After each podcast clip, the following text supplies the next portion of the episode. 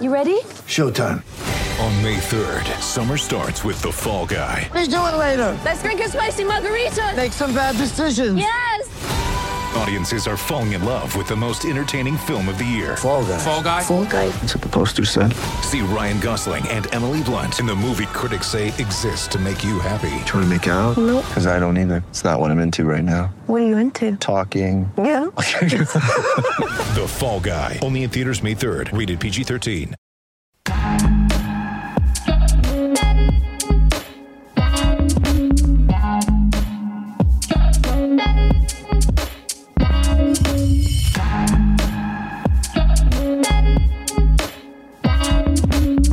Welcome, welcome to the first ever Fearless Army Cookout. I am Jason Whitlock, your host. Uh, this is a special live edition of Fearless.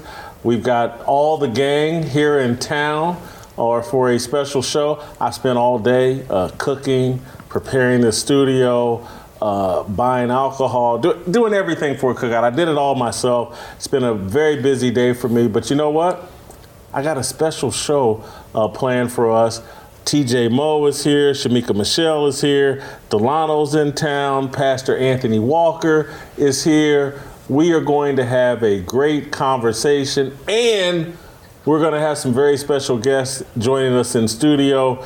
Uh, the country music rocker Aaron Lewis, one of my favorite artists, is here with us today. He'll join us a little bit later in the show. His song, Am I the Only One, changed my whole perspective about country music. I'd, I'd never really been a fan until I heard that song, and then it changed my whole perspective. I can't wait to talk to him.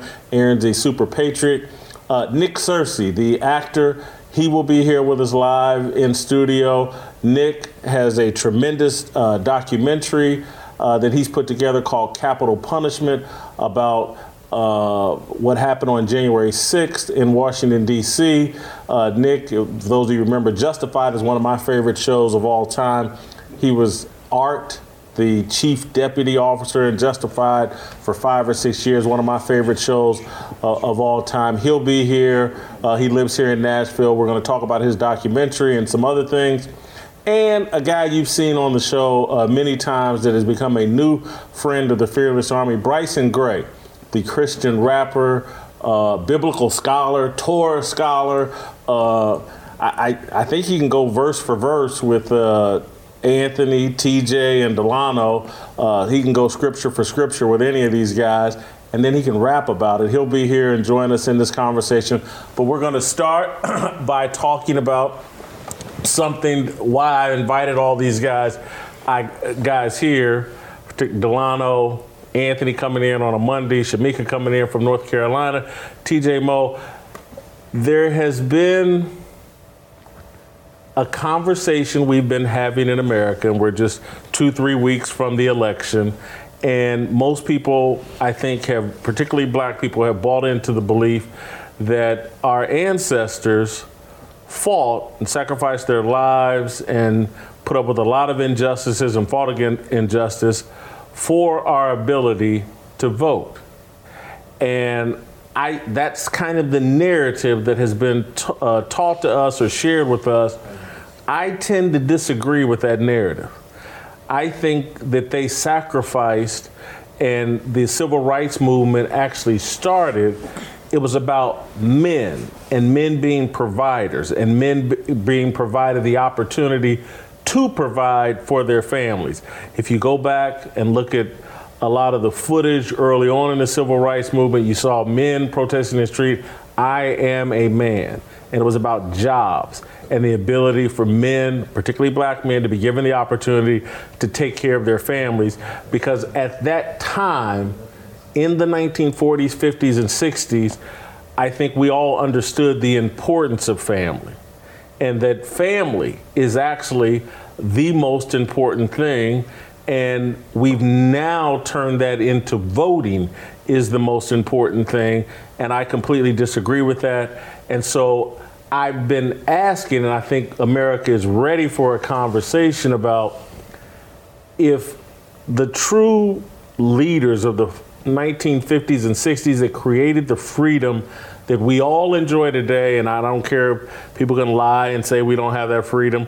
But trust me, I've talked to my parents, I've talked to my grandparents. We enjoy a freedom today that they did not have.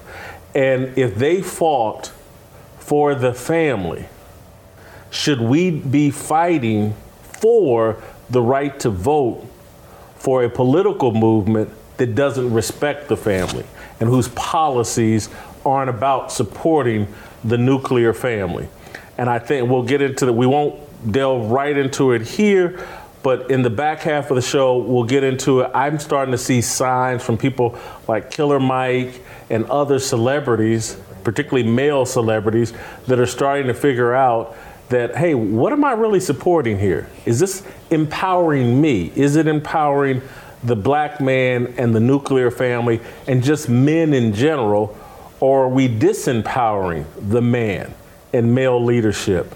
And so that's the discussion I want to have with these guys today. Uh, today, it's not about me driving the discussion. These are people, obviously, you guys know, you've seen them on the show, people I have great deal of respect for, respect their intellect, respect their, their knowledge and commitment to their own families. Uh, if you notice, the people, the guys that come on my show, have families. I'm the guy without the family. You saw me cry about it last week. I won't cry tonight. I'm not gonna go beta today, but I bring on guys on this show and women that I respect. They're living the right way. They're committed to the right things, and so. Uh, Delano, I'm gonna let you get us rolling, and then from there, people just jump in as, as they want to. Are we, are, you, are, are we starting to see people wake up to the fact that, particularly for black people, that we're committed to a political party that has really no interest hmm. in us as black men and as leaders? I, I hope so. Um, I, I, do think we're starting to see that. I mean, th- there's some ripples and some tremors. It, the the earthquake hasn't hit a six and a half, seven, or nine on the Richter scale just yet, but you can feel the tremors. You know, as you said, part of it. We had this conversation on Friday in terms of a Killer Mike but but Jason, I, I like the way you started it, right? So often you'll hear, "Oh, our ancestors died for the right to vote." Is that part of the story? Yes, it is, because voting in a in a constitutional republic, not a democracy, a constitutional republic where the people elect their representatives, voting is one of the things that guarantees you equal citizenship. But there's a lot more to life than voting. And part of the problem I think with the left is that they boil it down, particularly when they talk to the black community and especially when they talk to black men. The only thing that you'll hear them say is vote. Vote, vote, vote, vote. It's all, that's the only message that they have. And I think um, that people are starting to see that and wake up to the fact that, okay, so I vote. Okay, I give you a job, you're making six figures. What does that have to do with me? Right? Like, how, how is my life going to change materially by me voting for you? Um, and I, and I, I hope this, the, the tide is starting to shift. Um, I'm not sure if it is because we're still by far we in terms of uh, Black Americans is still by far the most loyal Democratic base. But I, I said the other day, I said I don't care what um, tangibles. I don't care if you if the left came up with a black basic income. You could not pay me enough to vote for a party that does not acknowledge the sex binary, thinks men can get pregnant, is for abortion on demand, thinks the government is a, a more suitable uh, mate and father than men themselves, um, and refuses to acknowledge God in any of its laws or, or any of its policies. So some people will vote for that. I'm just not one of them. So I, I'm hoping that the tide is starting to shift, but I think only time will tell if it's just vote for black men right now is to, to black women is vote so you can kill your kids. That's the message that they're sending to black women. I was watching, uh, there was a concert last night, I think, mm. or sometime over the weekend, where uh, Latto brought out Stacey Abrams mm-hmm. onto the stage. And her message to the crowd, these crowds of people, were vote so you can have your body, your choice. Mm-hmm. And that was it. Like there's a crowd of black people here that, and that's the only message that she had to Remember, share. Stacey Abrams says that uh, abortion is the solution to inflation too. Right. And so She we did say that. We do have a uh, Donald Trump's the wrong messenger for this. Um, he's the wrong messenger for a lot of things. I, again, two-time Trump voter, but not the. Uh, he's a bull in a china shop. But when he said, "What do you, the hell do you have to lose?" He was dead on. Right. Right. It's like instead of listening to the party that since the 1960s has said, hey, vote for us and we'll take care of all your problems, you should eat, forget voting, because they've told you voting will solve all your problems, and take care of your house. Right? And, and also, I mean, Jason brought this up on the show not long ago. Who are you to be voting for policy when you can't get your own house in order? I'm not telling you people shouldn't have a vote. I'm telling you, worry about inside. The government is very unlikely to help you. They're going to cause you problems. Yes. So if you look inside of your own four walls, that's where you're going to do some damage. Yeah. There was an old gospel song that said, "Sweep around your own front door before you try to sweep around mine." Yeah. You know, when I think about this whole conversation, it, it takes me back to uh, one of the things I mentioned a couple of weeks ago. The government is not designed to do what man is designed to do. Like God called the man to rectify a lot of things in, in his creation, uh, and the government can't do that. And, and even going to what TJ just said there, we've got to think about before I even leave the house to vote what's going on in my house? Right. Like, how am I dealing with that? And really, if we want to get you know biblical about this, there's a guy in the Bible by the name of Job, and he was faithful to God. He was great. God calls him great. If you you call me great is one thing, but if God calls you great, you're great. Greatest man in the East, right? Satan looks at him and says, God, the only reason that Job respects you and worships you is because you're protecting him. Take that away, and he'll curse you. God says, I'll tell you what, I'll take it away. Just don't touch his life. The first thing that Satan went after was his finances and his family. He took away all of his finances, everything on day one, and he killed all of his kids on day one. This is an effort to destroy Job. So that makes me zoom out and think I know what Satan's plan is. If he wants to destroy man, he's going to go after his finances, he's going to go after his family. And then the next day, he goes after his marriage and his mm-hmm. personal health. Mm. So I got to look at this plan from the Bible and what Satan is really trying to do. We haven't even left to go to the polls yet. And Satan's design to mm. destroy man is to get his family, his finances, his marriage, and his personal health. So that's what we got to start looking. so Satan's a Democrat. So I watched the, the conversation you guys had about the, the uh, Killer Mike interview uh, with Charlemagne. Um, I watched that and I, I get it. He's politically astute. A lot of those guys, even Charlemagne knows, they know their history and all that. But I just don't understand the idea of, hey, what are you going to do for me? It's like, what are you going to do for yourself? And then worry about that. Because Killer Mike is like, hey, you went here, and I guess some, you know, the guy who's King Randall. King Randall. You. Brian Kemp went to visit King Randall. Yes. And Young guy that's building schools, a specific school for black boys to uh, raise black men. Brian Kemp went and supported that. I, I get what Killer Mike's saying because th- there's no programs, and Delano and, and uh, Anthony, you guys are raising kids, boys. There are no programs directed at elevating black boys. Every program, if there is a program for blacks, it's directed at daughters.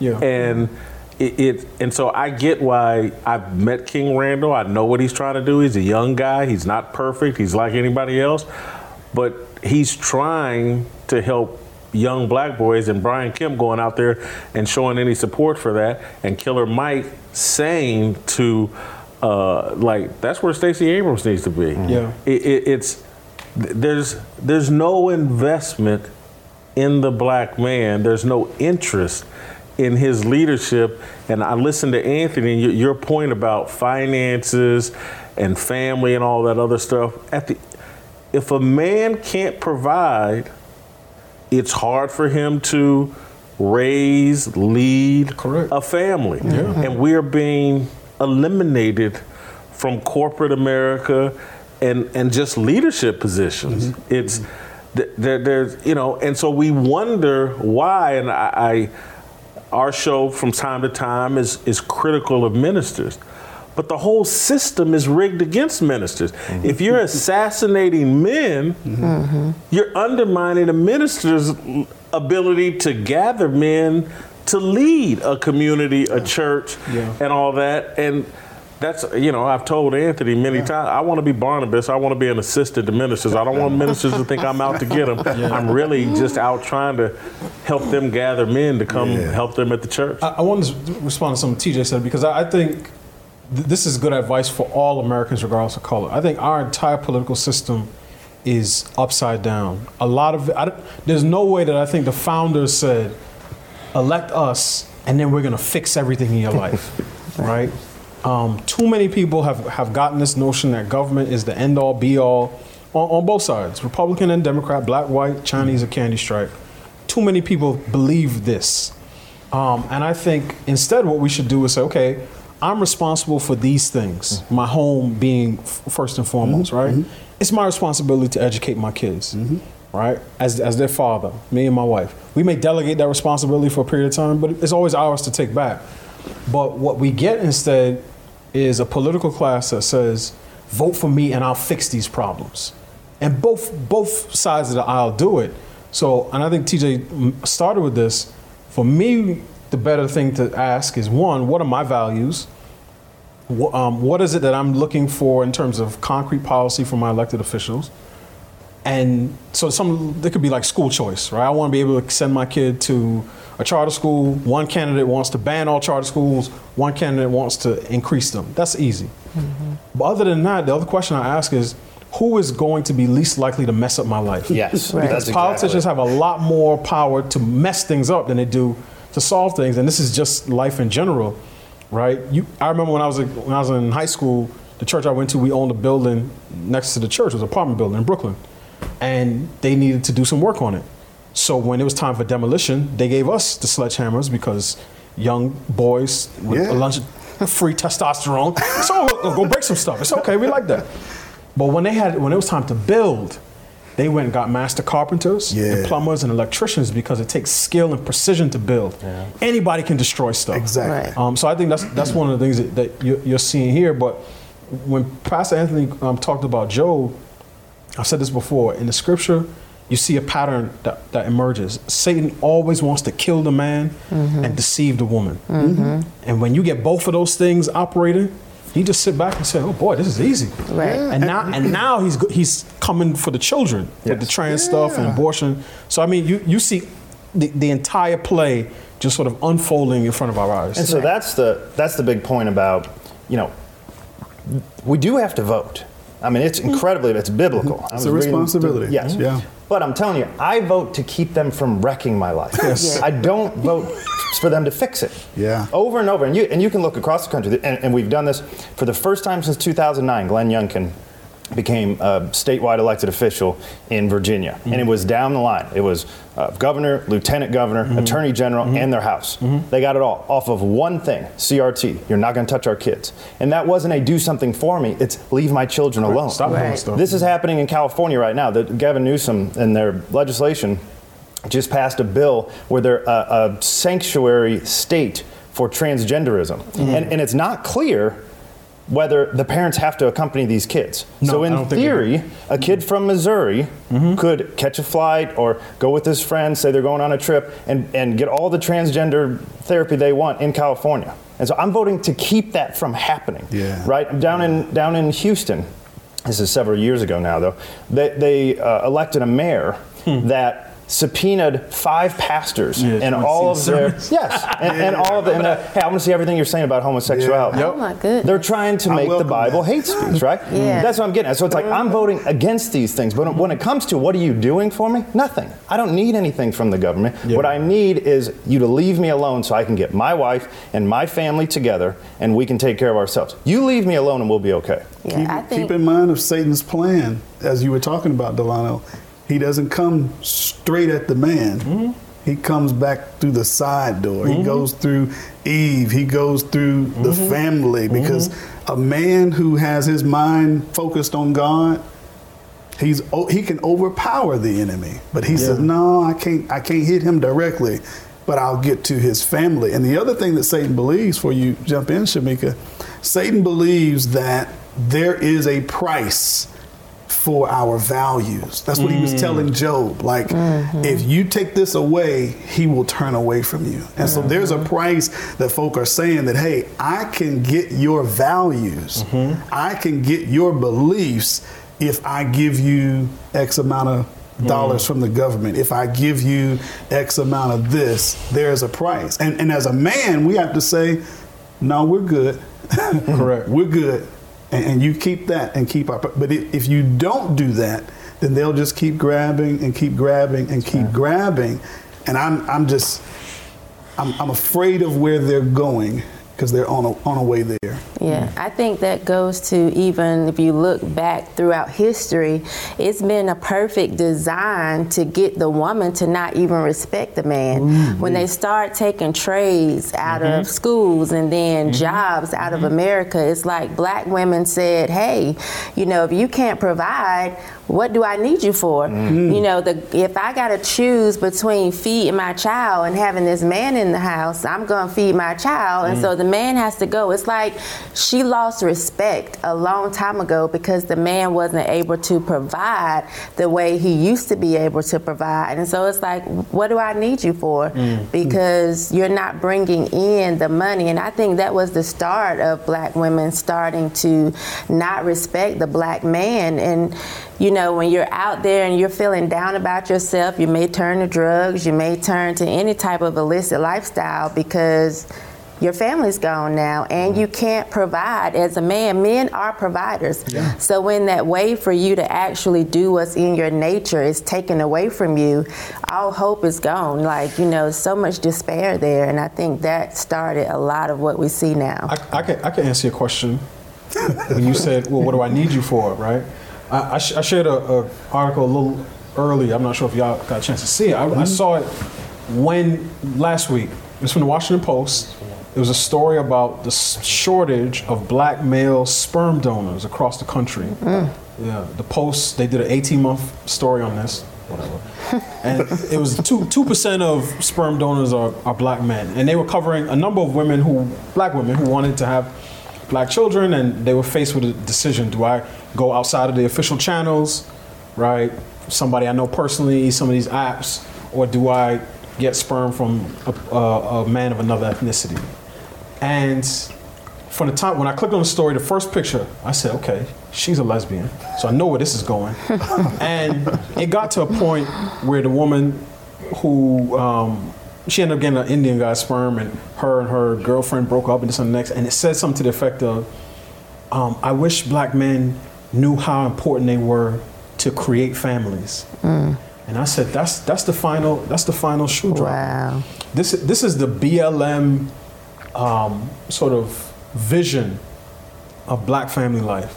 So if the question is, what do I need you for? I've, I've said this before. Three things that the left, and particularly the, the, the radical feminist left, wants from black men. They want their vote. That's what we're mm-hmm. talking about to acquire political power. They want their seed to have children, because as much as some of them try, they can't fight nature's call. Right. Mm-hmm. And they want their corpse to power their mm. activism. yes.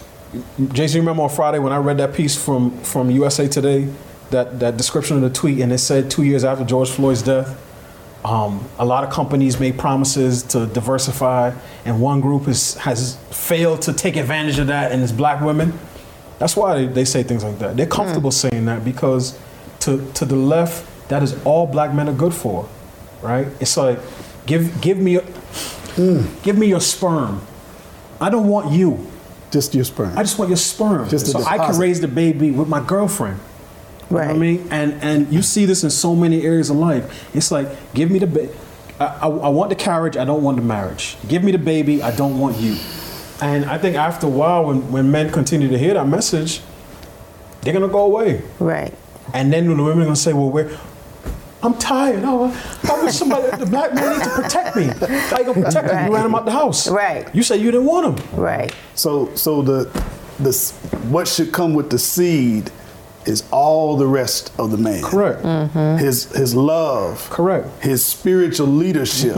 His Protection, provision. yes, his provision, protection. yeah. Mm-hmm. His profession. All of that should come with that seat. Outside of that, They don't want that. You can't have my seat. You Yep. can't have me. Yeah. Oh, Now- One of the guys, one of the guys in story, and I'll let y'all read the story. One of the guys that this woman found, another lesbian, is married, father of four, and he, it's like he didn't want the money. I don't, I'm not sure what his motivation was. So he met the woman at a restaurant. They had a do-it-yourself insemination kit. It didn't take. He came back later to do it again, and then they had sex, and then they showed a picture with her and the baby, and I said, "Oh my goodness, this is this is a dystopian hellscape, right?" Because as I said, it's like they don't. When when you talk about the dynamic between men and women, when women lose respect for men, you it, it happens in more than one way, and when you see the sort of the the, the vitriol um, the way in which the left feels comfortable attacking black men. Mm-hmm. This is the iron law of nature. Weakness is always met with aggression. Mm. And they think that we're weak, Right. that we can't defend ourselves. Mm-hmm. Um, they said, I don't, again, I don't need you, right? The guy- mm-hmm. I've been married to the government for 60 years. He, he provides plenty for me. Mm. And I think that's one of the reasons that you're seeing people do what they do to Killer Mike. Call Killer Mike a sellout. Call him a, a shill and a, and a so on and so forth. And I and I, I, I pray. It's not that I want every black man to vote Republican, because that's not even what I'm after. I just pray enough of them wake up and say, I'm tired of being used by these people who have no regard for me whatsoever. Right. That's that's my hope. Yeah. I, I, I want, and keep in mind, everybody listening, I don't say this with any type of pride, although I used to. I've never voted. And, and I don't say that with any pride. I'm just keeping the facts so you can understand where I'm coming from. But uh, Donald Trump's inauguration speech, inauguration speech, you got to keep in mind how I grew up. My mother was a 30 year factory worker for elect, uh, Western Electric. My father didn't graduate high school, built a bar in the inner city. They catered to factory workers and working class black people in the inner city. So my whole mentality growing up was working class, union, factory worker black people. That's all I knew. That's all the people that I love and respect. And virtually everything I say on this show is a reflection of either my mother and her friends, because my parents divorced, or my father and the people I met at the Masterpiece Lounge.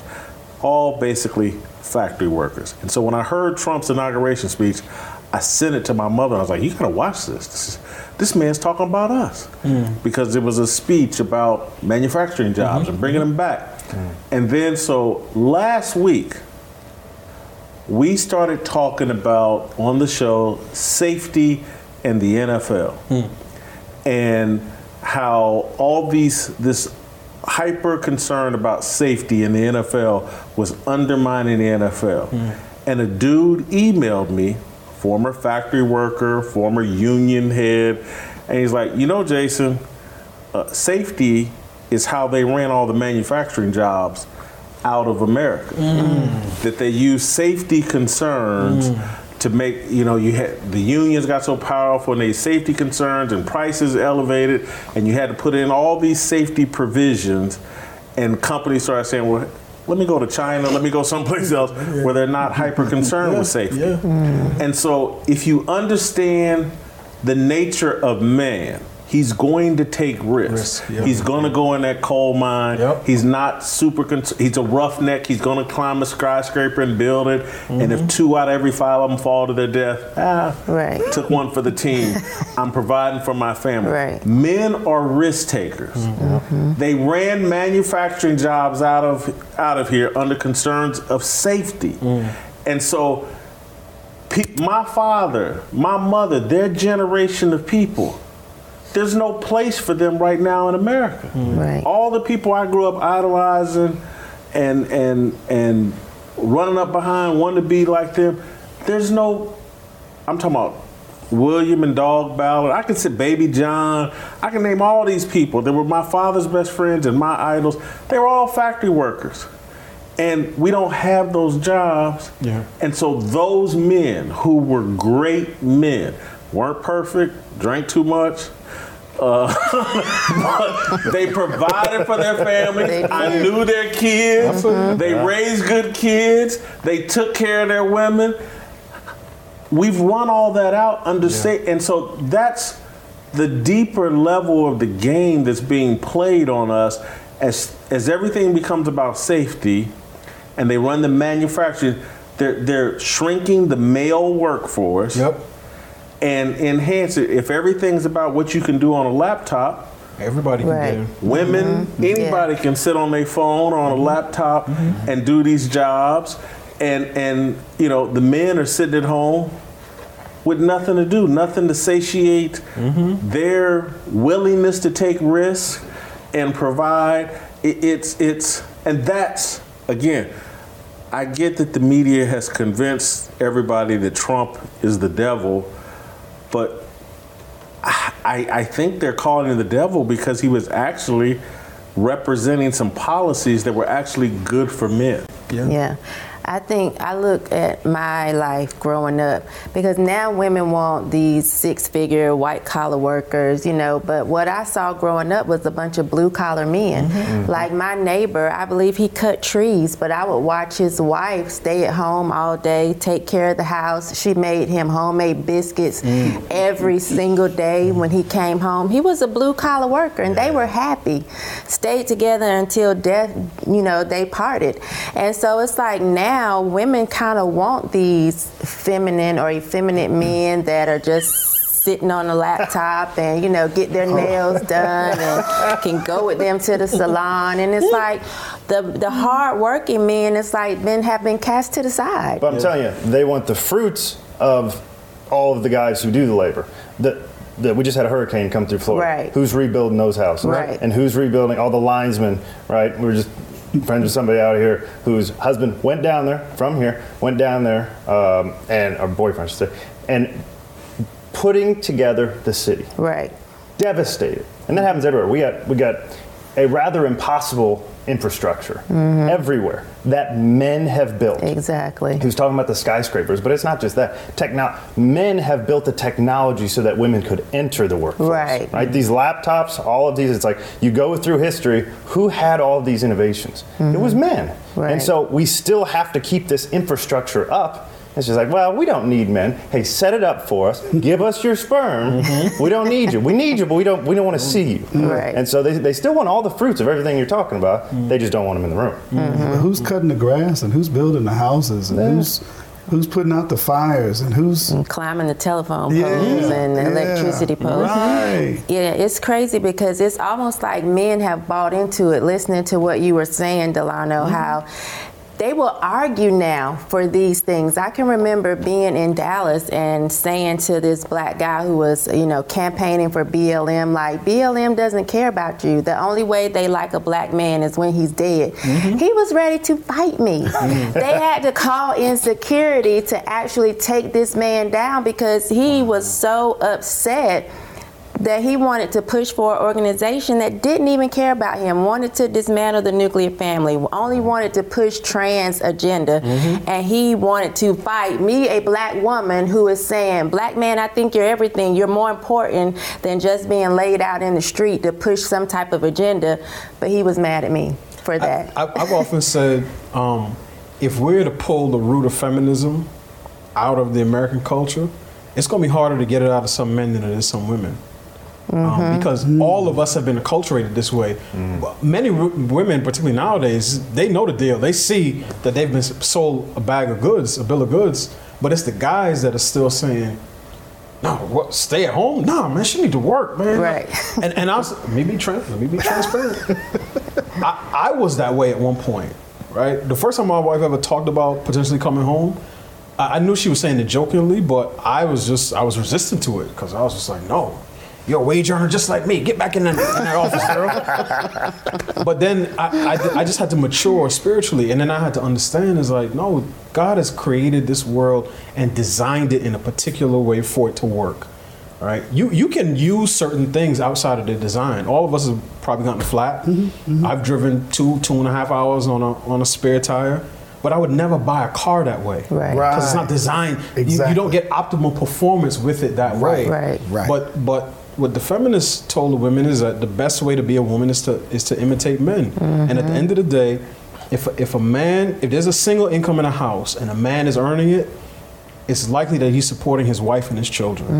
If there's a single income in a house and a woman is earning it, it's likely that there's no man in the house because mm-hmm. no woman in any part of history that I've ever heard of has ever been taught from birth that your job is to support a grown man and your children No. together. Hmm. So whenever she feels like that's her burden, she's gonna say, "Well, why do I need you?" And he's But see, when you when you said that though, you you got your experience. I look at my experience. My father died uh, hmm. naturally while I, when I was two. I'm raised by my grandmothers and my mom. Mm-hmm. But even with that kind of upbringing, until my mom remarries, my goal. I'm talking five, six years old. My goal is when I grow up and get married. Mm. I don't want my wife to have to work. Mm. Mm. That was my goal coming, and, and, and this is being raised early on by mm-hmm. women. I'm looking at, man, because I saw how tired my granny mm-hmm. was. Yeah. I see how tired my mom is. I see, and it's like, man, I gotta do, and you know, just like you know, young boys were growing up, and, and if you're athletic, man, I'm gonna go to the league. Yeah. I'm taken care of because I don't. That that's mentally the goal. But if we ever get generations, which I think they're slipping in now, but if we ever get generations where, like what Delano's saying, like, nah, you work, you know, when me and my wife got married, we were both working, but the goal in my mind, mm. you know, she wanted to work at the time. So it's like, that's what you want to do, fine. But at the end of the day, this is my responsibility. I got this. And Yeah. so when we had our first kid, you know, she's, you know, staying at home and taking care and then, you know, fixing something to eat and mm-hmm. taking care of stuff. She's like, you know, I kind of, I kind of, I kind and, and then it was, you know, she went back maybe a couple of months. She's like, listen, babe, I, I'm, I'm, I'm okay. Come on, Yeah. on. and and it's it, it did it take some adjusting, sure, because you know financially we're in a different yeah, spot, but yeah. Again, the mentality is that's my job. Yes. I'm supposed to go out and kill the pig And it's bring home the bacon. That's the big Yeah. thing, right? It's Yeah. like we're trying to reprogram people against their own instincts. Yes. So it's an internal fight inside your own head forever. Right. It's okay. So I work. It's my job to provide. My wife still works right now. So we have a kid. But I'm telling you, we have since the moment we had our first child. My wife saw our daughter Haven and said, "All right, how do I get home? Yeah. how do I stay home? We just- mm-hmm. I, am willing to work Discussions. For a while, but Yeah. you know how are we going to do this? Because her motherly instinct kicked in. It took Yeah. three seconds. Yeah. There's the baby. I want to stay home. How are we going to do this? Yeah. Delano asked a good question though. Have we been programmed in a generation, particularly with black men, that we don't even we don't think the way that you were thinking mm-hmm. anymore? Mm-hmm. And Anthony, I mean, you're Yeah. in a church dealing with a congregation, diverse group of people. Do, do you see that mind? Because it's it's like men's instincts now tend to be well what she bring to the table she Yes. bringing what i'm bringing to the Yes. table Right. and and it, that's like a flawed way of thinking she mm-hmm. better be bringing something completely different to the table than you Yeah. but i'm not sure if we think that way I- you know the the young guys I, I hear what is going on in culture but i'm trying to be proactive mm. in programming it the right way. Mm. So when we bring in our men you know we've talked about our men's retreat and stuff and i'm pairing these older men with younger men i'm letting them hear okay what happened in your generation that we're missing out of this generation. What were you doing then? And you get to hear older men talk about, yeah, you know, I know y'all looking at these music videos and y'all seeing these women and all this kind of stuff. He said, but when I really settled down in life, I was looking for who's going to be best able to take care of the family, you mm-hmm. know, take care of the kids at home, who's going to be able to best help me in the vision that God has given me. Mm-hmm. That's what they need to hear. Because after a while, you know, we all look good for a period of time, but things change, right? Mm-hmm. But those values are what going to stand longer, and and they, you know, they get to talk about it. Do you really want a woman who is going to? I think about Dwyane Wade. Mm. Okay, No, I mean, but no, no, no, no, no, wait, wait, wait. yeah. No, no, no, wait. Listen, we got to go there for, for this reason. please do. Let me let me, let me bring up let me bring up Job, and I'll come right back to Dwyane Wade.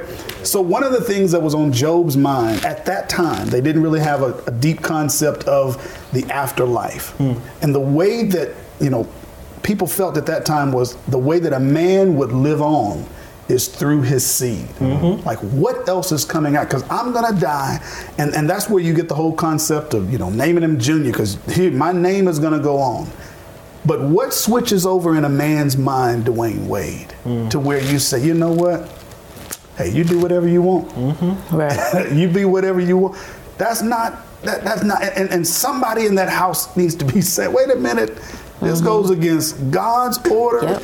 This goes against Dwyane, what are you doing? But mm-hmm. that's where it's happening. So I'm trying to answer your question. I'm trying to, you know, proactively program, not repro, but to program young guys into understanding what God's plan is for you Yeah. and what you need to be looking for in the next generation. Young men that are being men, being ready to provide, profess, and pr- to protect.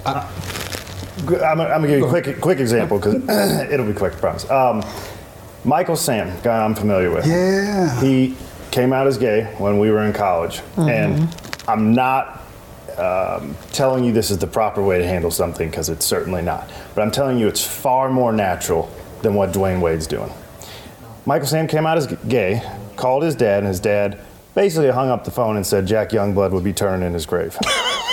All right. Again, not the way you handle it if you're trying to love your kid, but I'm telling you, it's a far more natural response than, oh, okay, Yeah. yeah. And and gay is one thing, was certainly societally more acceptable uh, five, six years ago, ten years ago, whatever it was. Now than transgenderism. It's like your son's a girl, and you're not. You're not just going to encourage that. You're going to become a trans activist now with your wife. Right. That's not a natural response. Again, I'm not telling you Michael Sam Sure, Dad was sure. doing things No, right because he's not. But I'm telling you, that's a far more natural response to be like, Yeah. no, no, no, no, this ain't it. Yeah, I mean, I, I think to, to answer your question, Jason, um, I, I've I've seen a couple of the podcasts with like younger generation, let's say mid twenties to early thirties, where they be talking to young men, um, and these are all young black folk, and the guy was asking the woman, "What do you bring to the table?" And and she was saying, you know, I, I can cook and I can clean, I can do this. She's like, I could pay for somebody to do that. And I was thinking to myself, this guy is such a fool. He doesn't understand that there's a difference between a house and a home, right? You can't pay somebody to make your house into a home. You can pay them to fold your clothes. You can pay them to put away your dishes. But, but he, doesn't understand all of the things, and I'm not saying this is all women bring, but this is part of what women bring to uh, a a situation in the same way that there, there are areas in which men would impose order and chaos, right? We drive down highways because at some point some guys got together and cleared the road. Mm-hmm. And in the same way, a woman would take an empty house, and I mm-hmm. know this from experience, You got to tell the story. I'll tell a story different time, right? And and they'll turn that into a home, a place where he actually wants to come. But a, a lot of guys they don't they don't get that value. And honestly, we're so far gone, particularly in our culture, that if I could just hear a guy say, you know what, I commit, I I want to marry before having kids. And me and my wife, we're gonna have dual incomes, and we're gonna provide for our, our kids. I'll say, look, I'll take that, because a lot of guys nowadays are not even doing that. It's conscious co-parenting on both sides. Mm-hmm. It's, it's not even a conversation about marriage. Right. It's it's kids, marriage, maybe, not working, okay, and then you meet another girl. My my wife has knows some person, and when she met this guy, they had, I think he had two kids by two different women, and then um, she had a child by him, and found out that he had another child by another woman. So he has four children by four different women, none of whom I assume he lives with. So that means he has to support five households if he's doing his bare minimum job. Right. Don't come talking to me about how why we're not building generational wealth. Right. How you gonna do that? out. On You a- on a- can't. You can't. You cannot. It don't matter how much money you make. Right. So We're going to pause this super serious conversation Okay. for a bit. Great job, everybody, but we're going to lighten up the mood a little bit. Uh, Aaron Lewis uh, the country rock singer, is going to come out and join me and Shamika on set. Uh, but w- before we do that, uh, people ask me all the time, "What happened to Uncle Jimmy?" Uncle Jimmy went to go do his own thing, but we still appreciate, love Uncle Jimmy. Here's one of his best skits uh, when he impersonated Ben Crump. And then when we come back, Aaron Lewis is going to join us. X. Have you made a mess of your life? Been in and out of the penile institution? Maybe you've been violated more than Kamala Harris at a Willie Brown bachelor party. Maybe you even strung out on meth, fentanyl, Oxycontin, or crack cocaine. Hi, my name is Benjamin Grump, lead ambulance chaser at the law firm Grump, Jackson, and Sharpton. We specialize in turning around the lives, legacies, and reputations of career criminal losers.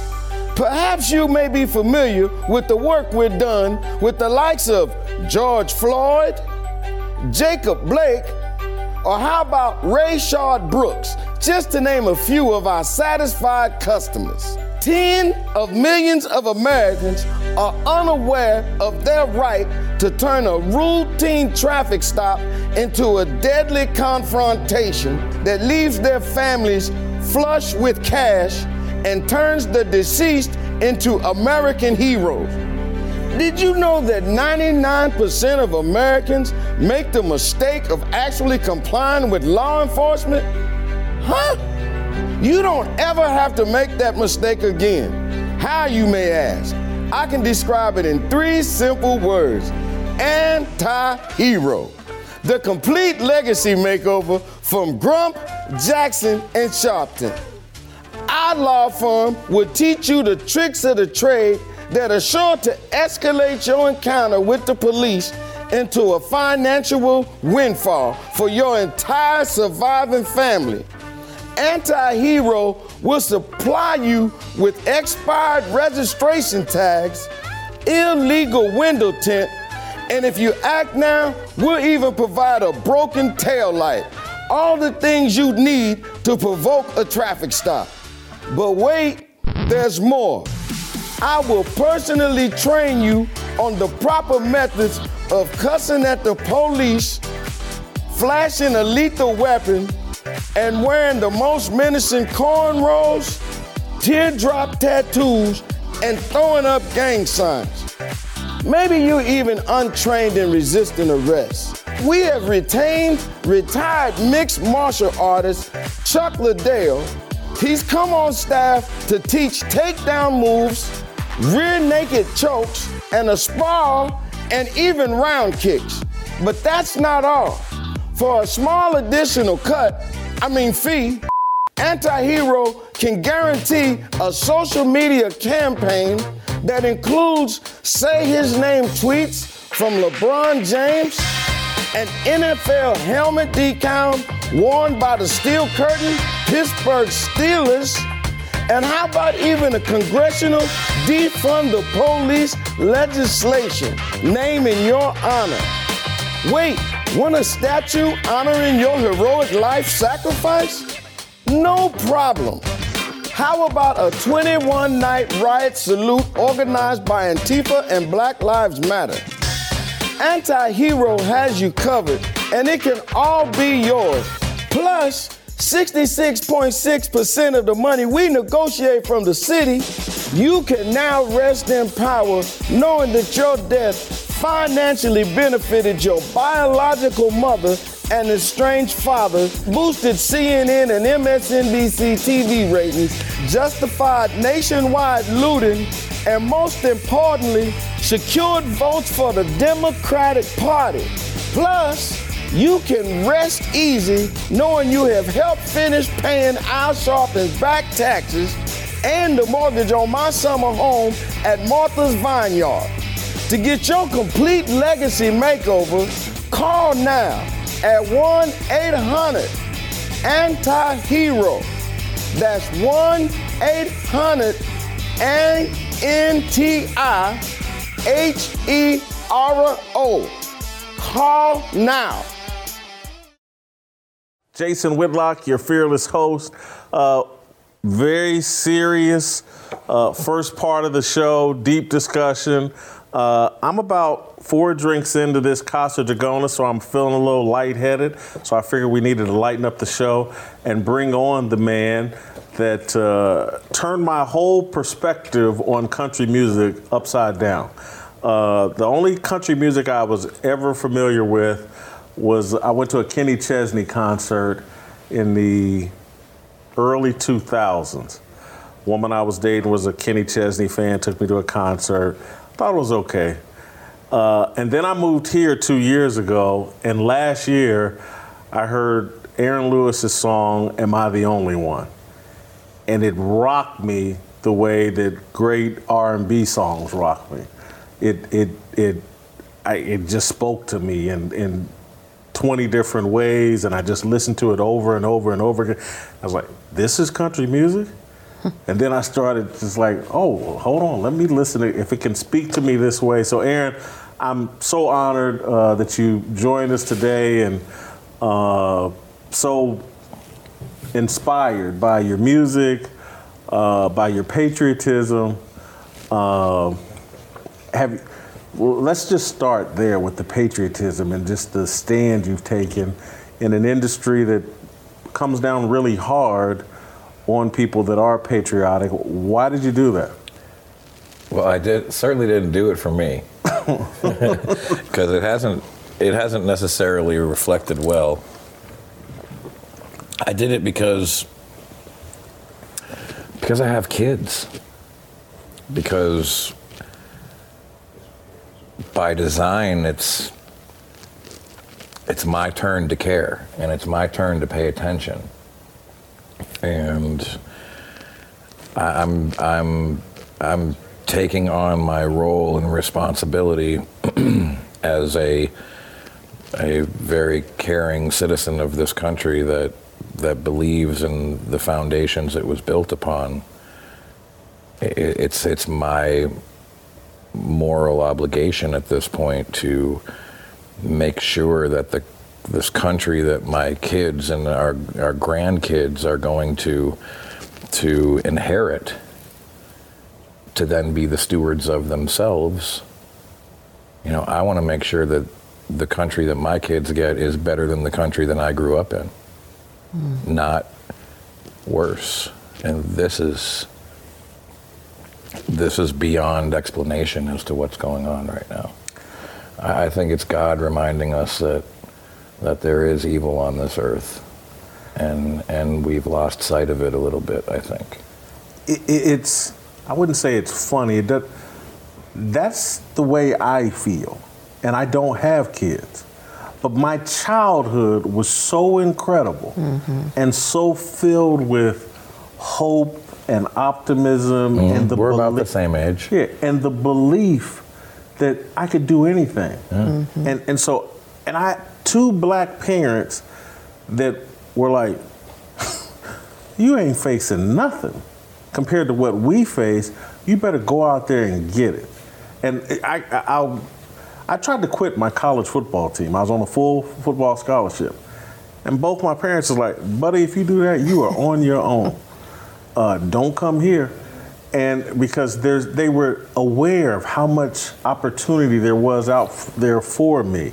And I grew up very poor, Aaron, but it was magnificent. Mm-hmm. I don't have a bad memory from my childhood, and I grew up poor.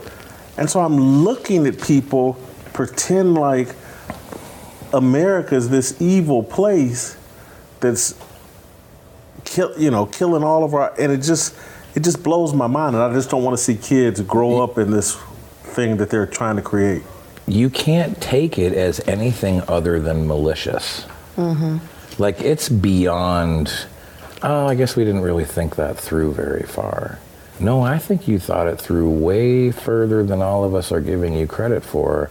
And the downfall of the American civilization is completely on purpose and is being done by by a few people that hold most of the power. Yeah. I definitely understand you saying you're doing it for the kids because I feel like I could just say, you know what, I can live off the grid. I don't have to really be dealing with society. But my children, I'm like, I have to continue to fight so that my children and my grandchildren will actually have a, an America that I recognize or that feels kind of familiar. Like, I had a good childhood, and one of the things I think we didn't have with our parents is my parent my mother never told me I should hate America. And now it seems like there's so many kids now or people that hate America. My grandmother had a flag hanging in the house. And it wasn't, oh, you know, you must be a Republican or anything. My grandma was a Democrat. She has been my whole life, but she still loved the country. And now it's like we're being taught, or kids are being taught, that America is such this evil place. It's so racist. You should hate it. They're burning flags. And if you're hanging one, on, you're a terrorist. And so that's crazy to me that they were actually, you know, that they're teaching. And I believe what you're saying. I think they thought it, they thought about it long in advance before we even realized. There's no what other they way were to doing. take it. Yeah. It, it could, it, it's so blatant and so obvious. There's no other way to take it than, than malicious and purposeful. These people aren't dumb. Right. They're not dumb people. They're they're stupid, but they're not dumb. Mm-hmm. They know what they're doing. How has the music industry responded to your music and the stance you've taken? I mean, I don't get played on the radio Oh, wow. at all. Mm. Mm-mm. I was wondering mean- about that. Most uh, most media outlets out there, whether it be you know magazine or so or you know on the internet or whatever websites, they, they don't have very many nice things to say. I'm I'm all those things. Mm. I'm all those things that they categorize somebody who loves their country as.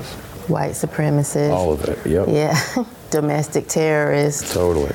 Yeah, I was wondering about that because definitely in the black community you'd be considered a sellout. So I was wondering how is it for a country artist? You know, is it kind of the same thing where, I, I'm toxic.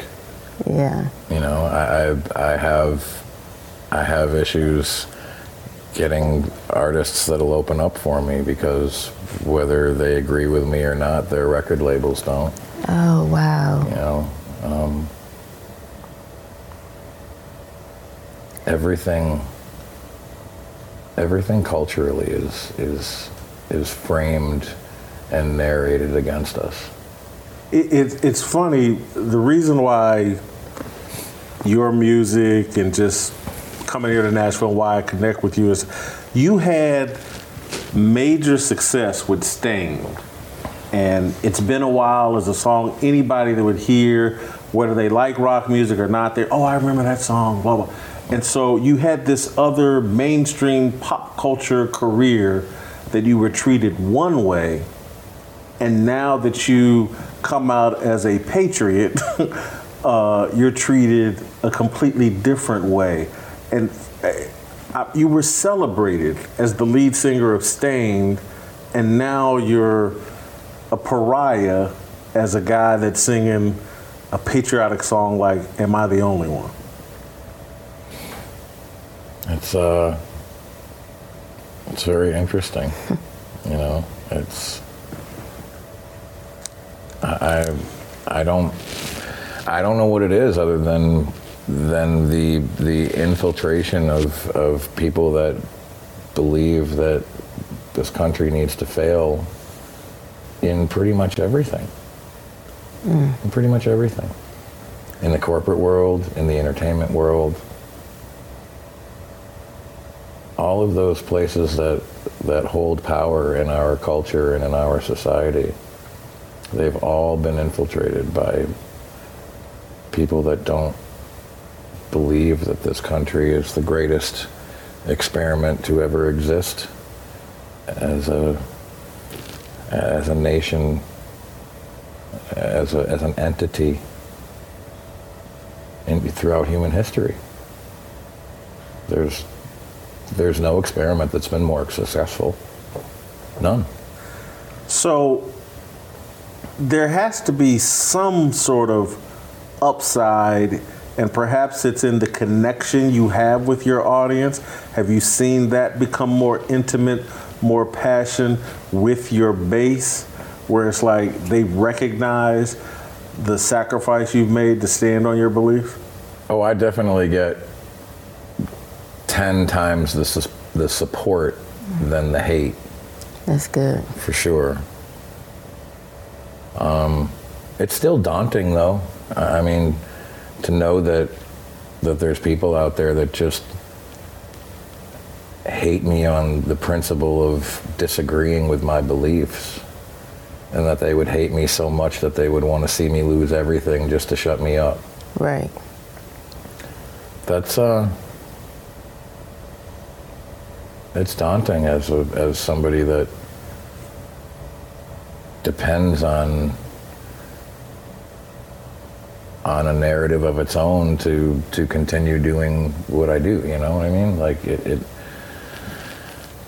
it It can be a very uncomfortable situation. It's probably why I drink as much as I do on stage.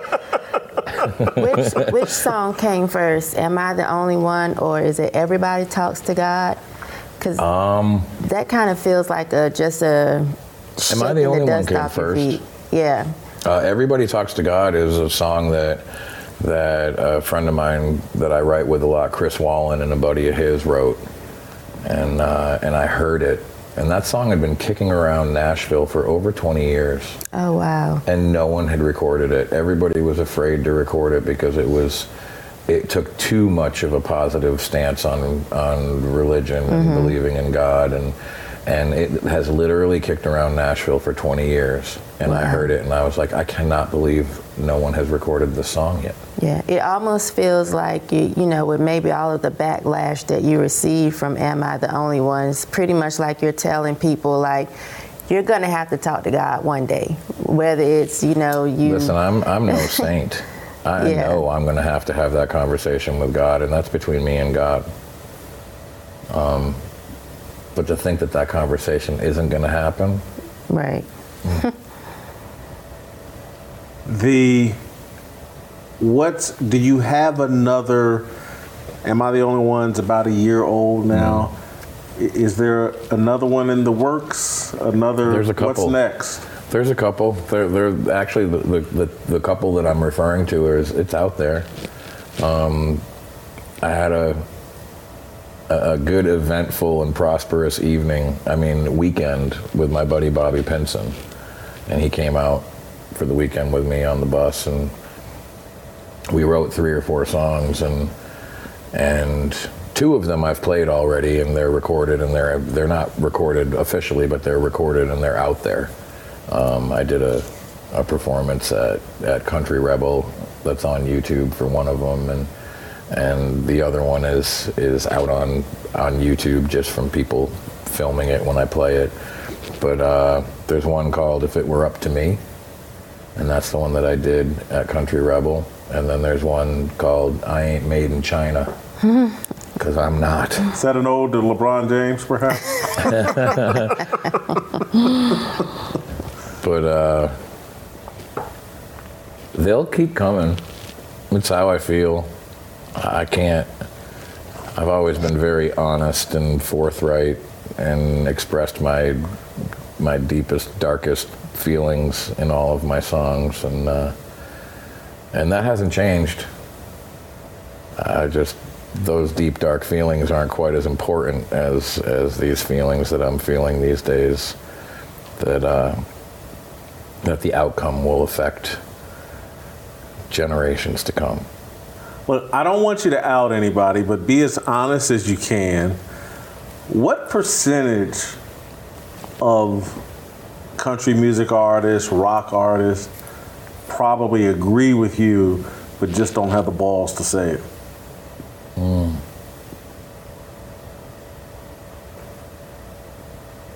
Probably 30, 40%. That low?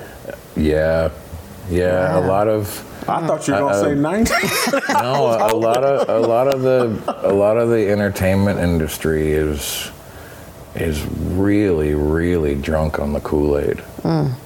Just so indoctrinated in the culture of it all. How I mean it's it's virtue signaling to such an extreme to make up for how much of a piece of shit they are in real life. Oh wow. So the rumors of like Satan worship when it comes to oh, rock Oh, and I don't know. You know, I'll tell you what. I have spent as little time in the the havens and bastions of that type of stuff as I mm-hmm. possibly could throughout my whole career. I hate LA. I hate Hollywood. I hate being there. I never spent any more time than I actually had to in those places. Hollywood, New York City, like the meccas of it, of of the destruction and the downfall, if you will. I, I I never felt at home there. I never felt comfortable there. I never felt like I wanted to be there ever. yeah, you just built different. Where are you from? I like trees. Me too. I That's like why I don't like fields New and York. mountains and, Or and the minimal people. Yes. You know, I, I like my space. Get the f away from me. You told me you were from Vermont. Is I grew that up in from the Vermont. Vermont upbringing, or where did that? I mean, I've, I- I've, I never really straight up lived in a big city until, in, until I was older. I mean, I, that's I always knew rural country life. That was always my comfort zone. Uh, you know, still to this day, I'd rather be out on my bass boat fishing than than anywhere else in the middle of the lake, away from as many people as possible. That's what like people don't get about me, and I don't, uh, want to spend a bunch of time talking about me. But like, I grew up on my father's bar stool, talking to factory workers and mailmen, and that's who I'm most comfortable around. I don't. I, I, I didn't know it until I was older, but I can't stand elites, and uh, I like people that you know got average grades in high school. Yeah, Uh, regular people. Yes. It's just regular people. I, I, I'd be, I'd be willing to argue that, that most of our highly educated elites have the street mart, the street smarts of, of a thumbtack. Right. Like, there's a difference between book intelligence and life intelligence. And one is wisdom and one is regurgitation. Mm-hmm. I can read a hundred books and read them enough times to to know all the words that are in there, to be able to recite them verbatim on command. I, I could do that, but that's not that's not wisdom. Right. That's not intelligence. It's regurgitation. That sounds like a guy that had just gotten out of prison and he was trying to impress me and he was like, Well, do you know this word? And I was thinking, You've been in prison. That's all you have time to do is read. I'm not impressed because you can repeat that, you know? You know what? I, I the my blessing is, and the blessing of the people I tend to like, is we never got enough book sense to think we were smarter than God. And that's what I look at. That's what I see from these people. They got so much book sense, they think they're smarter than God, which makes them retarded. And I still use the word retarded, uh, and I don't care. I don't either. Thank you so much, Aaron, for coming by. Uh, you, you, I'm sitting here. You remind me of uh, Steve Ford. Has been a great friend of mine since I moved here to Nashville. You're cut from the same cloth, man. We love you. Love your Thank music. man. love what you stand for. It was great to talk to you. It's good to talk to you. All right, uh, we're going to take a break. Uh, when we come back, Nick Searcy's going to be here. Before we come back, though, I'm going to let you take a couple more looks at some other video skits we've done. Uh, I think this is me talking about my college eligibility, and uh, I think Butter and Uncle Jimmy uh, did a Good Ranchers music video. I think we'll play that, then we'll come back. Nick Searcy will be on set with us. Thanks. Good evening. I just want to start off by thanking God for these past 54 years at McDonald's, Wendy's, Popeyes, Taco Bell, Burger King. These incredible establishments have always made me feel at home and welcome. To the young men and women who have greeted me at the drive through window or in store counter, I can't thank you enough for the prompt service, the willingness to accommodate my special requests, and occasionally sliding me a large fry when I could only afford a medium order. To my boys who were always down for a late night run to get a meal after a night of drinking, or when we had had the munchies after some good dank. I will never forget you. Nook Nook, Big Ron, Little Shiesty, we did the damn thing every Thursday night at Old Country Buffet. And last, but certainly not least, I would like to give a special shout out to Ollie Gates and the entire Gates Barbecue family in Kansas City. Everybody knows my man boobs would still be B cups if not for the way you nurtured me for 16 years.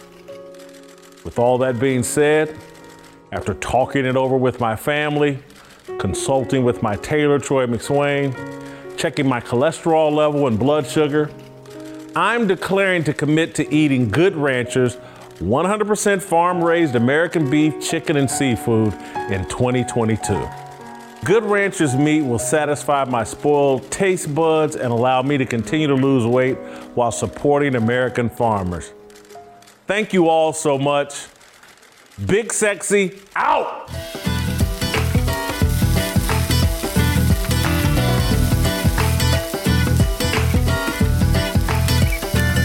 Hey, hey, hey, what's up, Unks? Hey, what's up, butter? How you doing, man? What you popping on? Oh, man, you know how I do, man. I'm sitting up here, got this good ranches jumping off. You know how I do, What man. are those burgers? Burgers?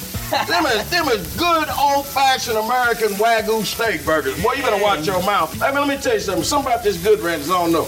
This good ranches put a song in my heart. Make me want to sing. You know what I'm saying? Trying to make it look like rock stars out here with this grill. what we should do, we ought to come up with a little song, a little something, pitch to the good ranchers people. See if we can come up What are with you something. thinking, man? What kind of song? I don't know, man. We, we ought to come up with a little jingle or something, man. Something to put a little, something to, I don't know, man. Maybe something like, um,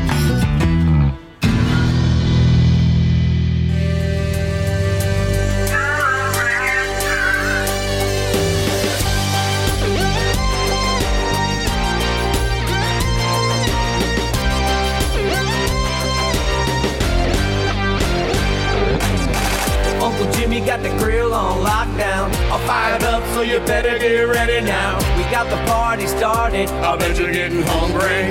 Feel the! We got that black Angus bone in the ribeyes, New York strips, and top sirloins. Even got the wagyu chicken and seafood. 'Cause everything we do is farm raised in American heartland. We're cutting costs cause we're cutting out the middleman. Ship fresh to you. Hand trimmed, hand cut, that's what we do. Got a lot of good folks all around this country. Working their jobs, coming home hungry. And we guarantee only the best for your families. Yeah, we bring the meat, you make the memory. Good ranchers, good ranchers, good ranchers. We're good ranchers. Uncle Jimmy! Uncle Jimmy! Get ready for the greatest roast of all time the Roast of Tom Brady, a Netflix live event happening May 5th. Hosted by Kevin Hart, the seven time world champion gets his cleats held to the fire by famous friends and frenemies on an unforgettable night where everything is fair game. Tune in on May 5th at 5 p.m. Pacific time for the Roast of Tom Brady, live only on Netflix. Welcome back. Welcome back to the cookout. Jason Whitlock, your fearless host. Shamika Michelle here with me. Uh, you know what? Nick Searcy is joining us, the actor from one of my favorite TV shows, Justified, lives here in Nashville part time. Nick, I got to be honest with you. The number one reason I invited you was I knew that you like good wine. and so I, I had an excuse to open a bottle of Opus One. Oh yeah. And I've lied and told everybody like I got this for Nick. You know, I got this for me. Well, I appreciate you sharing it with me. And and Nick's a little beta. When I asked him what he likes to drink, he told me cosmopolitans. No. Uh, I said martinis and wine. Martinis and wine. I was, Oh, so you're one of those betas. So, I, so I broke out the wine for Nick. Uh, but I, Nick, I got to be honest with you. I love this. Yeah. Uh, well, old age and whiskey don't mix. I've found. It's just. well, you know, I'm 55, so I'm getting there too. Yeah, you'll, you'll catch up. I got this tequila here, Casa Dragones. That's also I don't know if you ever had that, but it's also special. But anyway, Nick's here because Nick uh, is one of these conservative actors that came out of the closet and like. I think I might have been your whole career or what? What I was too dumb to ever be in the closet. I think. I, Oh. didn't, I didn't know I was supposed to. So. Mm. There was the- a time when you could actually. Yeah. I mean, by the time I figured it out, you know, it was kind of too late and everybody knew, and then I just looked like a fool. you know, they already knew what I what I thought about things. So. It's fun. I, I ran into Nick a couple of weeks ago at Candace Owens' documentary uh, premiere here in Nashville. I did not know that you lived here in Nashville, uh, and then I was like, Nick. That, you know, I saw you in Terror on the Prairie. I knew that, but I was like, man, you were on some show that I love. And then Nick Justified Yeah. And you were Art on Justified. Justified, I watched it all. Love probably the first five seasons of it. Maybe how long was it? Seven It's six seasons. seasons. Six seasons. Okay, first five seasons. Love. Last season I was kind of out on, but I love that show. I recommend it to everybody. Uh, but man, when when you came out of the closet as a conservative, you came all you done put together a documentary on January the sixth. Yeah. I watched it today. It's really good. Oh, thanks. Yeah, Capitol Punishment is the name of it. I figured that would get me a lot more work in Hollywood if I picked that out. right. Didn't really work out that way. Yeah, it's really good. Go. The gist of Capitol Punishment. Go ahead. Well, it's it's a bit, you know I was there. Uh, my friend Chris was there, the guy who I made the film with, and we weren't there necessarily to make a film, but we just went because we wanted to be there and see what happened that day and whatever. And so, as the news reports came out about what happened that day, it wasn't like anything that we experienced by being there. And we just began to realize there's a whole other side of the story that the media is not telling you, and in fact, they're lying to you about it. So, we uh, we found somebody to uh, give us give us the money, and we started putting it together. And what has been the reaction to that? Well, for people who see it, I mean, it's really shocking to see. A lot of the a lot of the film has to do with people who were there on January 6th, who never went in the building, stood outside, and how the FBI has beaten down their doors and treated them like serial killers and, and drug cartel leaders just for showing up that day. And you know, most of the reaction to it is that you, you can't believe that this is happening in America. That that the department, that the FBI and the Department of Justice is treating these people this way. And so you make the decision to wear your political beliefs on your sleeve. How has Hollywood reacted to that? Well, it's a lot quieter at my house. I don't hear from as many people. Um, you know, it's it's funny. I, after January 6th happened, um, about six days after it happened, I got I was at home. I was back in North Carolina visiting my my parents, and my agent at that time called me, and he said, "I got to ask you a question. Were you inside? Did you go in the building?" I said, "No. Why?" He said, "Well, there's a casting director here in in Los Angeles that's been passing your picture around and saying that this is Nick Searcy and we should never ever hire him ever again." Wow. And I go, "Who is this? Who is this person?" And it was somebody that I knew. It was somebody that I'd known for 20 years. Uh, somebody I had their phone number. you know, I called them up and go, "What are you doing?" And she she said, "Well, I would never do anything to hurt your career." I go, "What? You, you kind of already did, you know? I mean, that's not me. You're going to call all these people and tell them that's not me, you know? But but that's kind of the attitude. There is like, even my agent who said he wouldn't watch the film, He wouldn't watch the film that I made. Sorry. Uh oh. My wife That's called. the That's my agent. Live That's the TV. problem with live TV. That- That's my, my mother calling.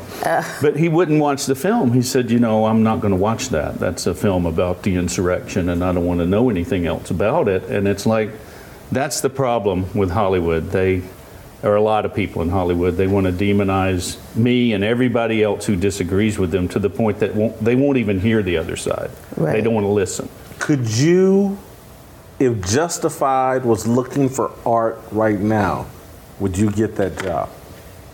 Maybe. I mean, I did know those guys. You know, I mean, Graham Yost was an old friend, and I had worked with him on From the Earth to the Moon a long time ago, and for 15 years I'd been emailing him and going, I thought we were friends. You know, I thought you liked me. What, what you keep doing all these shows, and so finally when Justified came around, he said, I finally, I'm going to give this one to Nick, so he'll just shut up. You know. but no, I know what you're saying. It's uh, you know, in all honesty, probably not.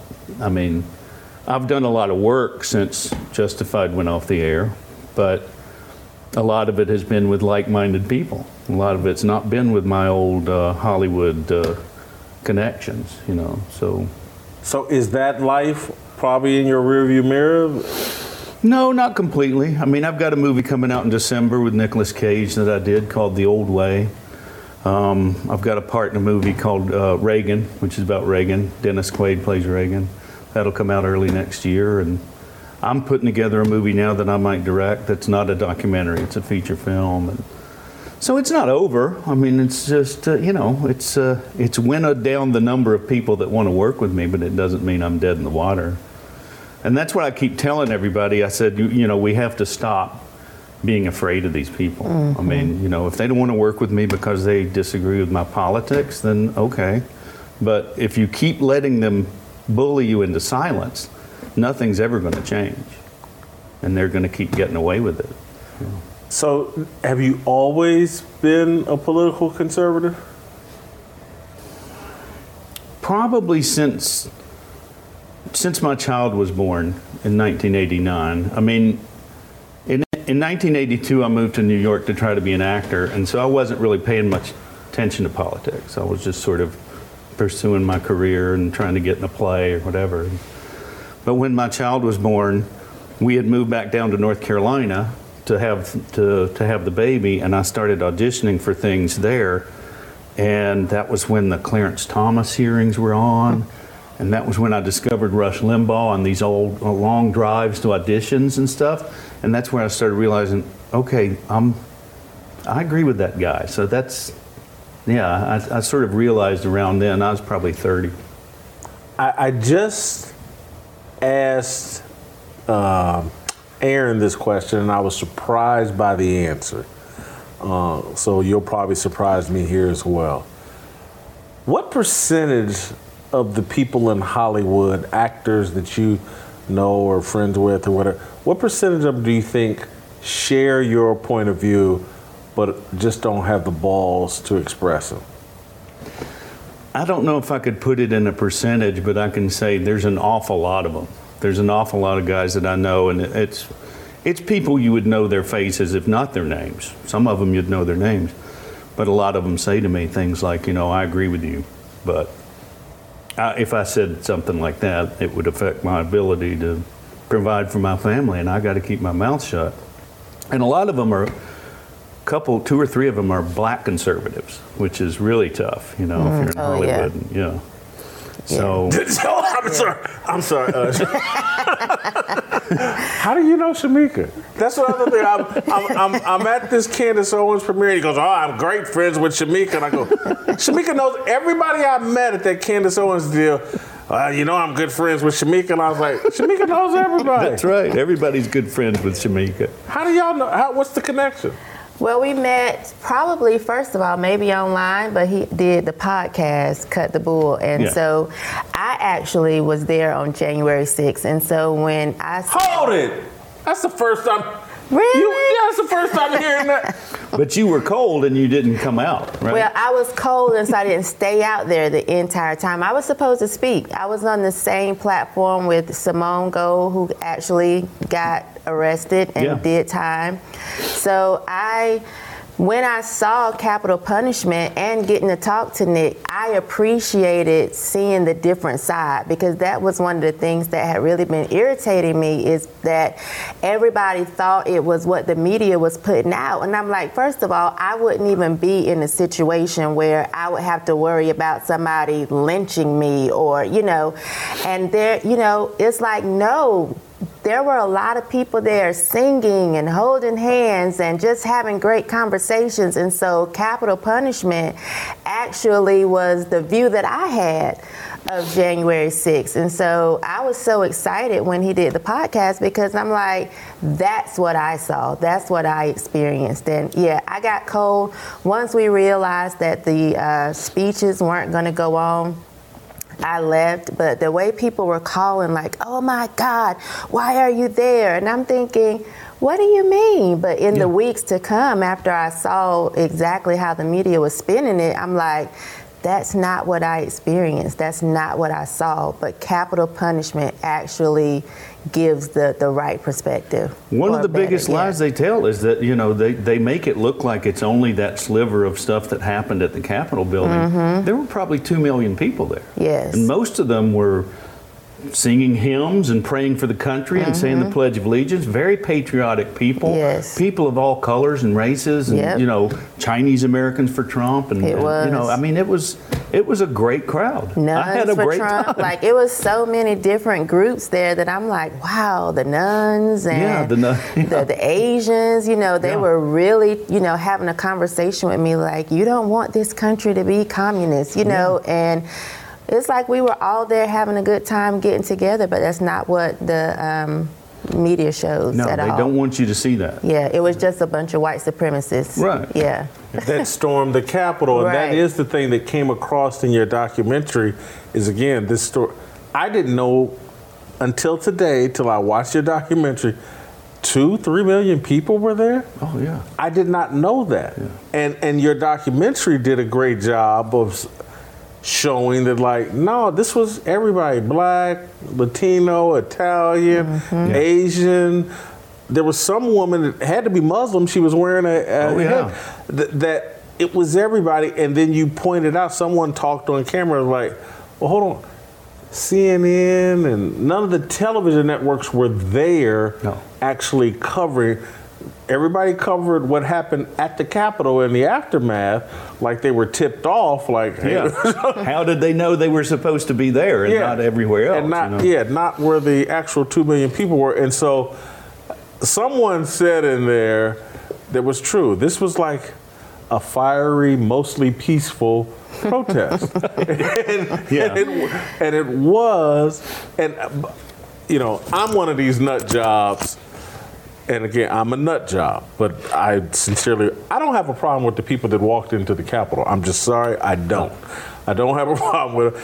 Ashley Babbitt. That was it. uh, You dang near made me cry today looking at the story of Ashley Babbitt, and the woman was murdered by a coward or someone that was paid to murder somebody. I, I don't know what the truth is. He's either a coward or he was paid to murder somebody so they could have a body. I think they wanted more bodies that day, really. Yes. Um, but one of the things that has come out since we finished the film is that we found additional footage. There's a guy named Taylor Hanson out of Texas who was in the hallway with when that happened with Ashley Babbitt. And his footage shows a different angle, and it shows that Ashley Babbitt was in that hallway trying to stop the people from breaking the windows. she was yelling at them to stop. She was telling the police they need more reinforcements. She actually slugs one guy who's breaking the window, and this guy's name is Zachary Alam. It turns out that he's a Antifa, you know, activist. She actually has a confrontation with him. So this whole narrative that Ashley Babbitt was some crazed Trump supporter in there trying to break down the door and attack Congress is completely a lie. She was in that hallway trying to stop them from breaking down the doors, and the people doing a lot of the breaking were not Trump supporters, they were activists. Nick? So now I'm a nut job. Uh, well, I'm certainly am. Shamika, I've been you- a nut job Yeah, we- my whole life. I didn't. I didn't know you went to January 6th. I'm jealous of all the people that went to January 6th. It's it's Well, like it was really cold. It was. yeah, maybe it's too cold for me, but I wish I was there because it, it's like that's the thing I regret. Not it's like some people are saying I voted for Obama, the first black president. I wish I had been at the insurrection, and I wish the FBI would come knock on my door. I, I damn near. It, it sounds crazy, but I almost wish I was a political prisoner. It'd be a hell of a book. Uh, I don't want to be in jail, and I pray for the people that are in jail. And I'm upset that we're not doing more to uh, free these people that are in jail. I want to put that on the record. But I, I wish I had been there on January 6th. I probably wouldn't have went into the Capitol. I would have just gone and heard the speeches and took my tired old ass home. But I wish I had been there. I wanted. I would needed that on my resume. Uh, it's like Crispus Attucks is a hero because he died in support of a cause that I believe in. And anyway, I, I just I'm a Nick. I'm so appreciative of you. I don't mind. Uh, blowing a five hundred dollar bottle of wine on a beta male like yourself. Well, you know, Uh, if you're gonna if you're gonna go beta, go big. Enjoy the wine. We'll have you back. Yeah, absolutely. Thank you so much. I'd love to come back. Oh, love love having you. Love Justified. Uh, what's what's my guy's name that, that was the star of Justified? Walter Coggins. Is that right? Walton Goggins. Walton Goggins. But I was the star. Walton Right, Goggins. right. You you got to keep it. I go way he, back. With He was Walton the Goggins. bad guy. Did you watch The Shield? Yeah. Did you? The Shield is, Yeah. and I'm, I used It's to be friends show. with. I don't want to say this guy's name. I'll probably get in trouble. He's probably a hardcore leftist. But Shawn Ryan, the creator of the Shield, Mm-hmm. love that guy. He's probably a leftist. Don't blame him for any of my thoughts. I'm sure he's a leftist. um, but The Shield's one of my favorite shows, and that's where I discovered Walton Goggins, and that's why I watched Justified. It was a terrific show. Uh, you were great as Art. It was awesome. Uh, I may rewatch that. I rewatch a lot because the new TV I can't watch. It's too. No, no, it's it's it's kind of dumb, and and that's another thing. You know, I still have an agent, and they send me stuff, and a lot of times I just look at it and go, I don't want to do that. You know, it's like What do you think of Michael Rapaport? Me, me and Mike, I would consider friends, but my God, is he a loony leftist? Oh, I consider yes. Michael a friend too. His son and uh, my son were playing uh, like basketball, you know, little kid basketball uh, at the same time. And yeah, I've talked to him a few times. I mean, I get along with him. His his political stuff is is He's ridiculous, nutty. but he's you know. nutty. He's nutty. But I like, I like Mike. He says a lot of nutty stuff, Mike. I don't want no. I don't want to. Well, I want. to consider that. I th- I think that of that as him auditioning. That's kind of how you audition in Hollywood now. You just come out really hardcore left, and they go, "Hey, what about that guy? He'd be good in that show." All right. Uh, when we come back, Bryson Gray is going to join the panel. We're going to bring Delano and Anthony back out here. Bryson Gray is going to join us. Uh, but before we do that, did you guys catch it when Uncle Jimmy interviewed Will Smith after the slap? If you didn't catch it, we'll show you now. Bryson Gray, next.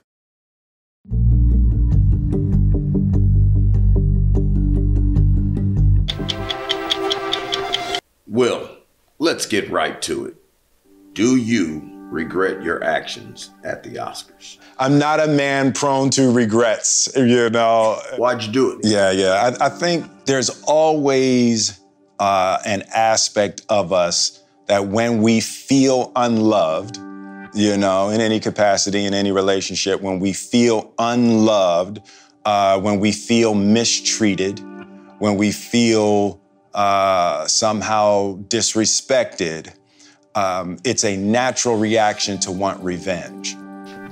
And I think that's what happens with most people, specifically in our in our most vulnerable stages when we're children, and we haven't done anything to deserve that kind of treatment.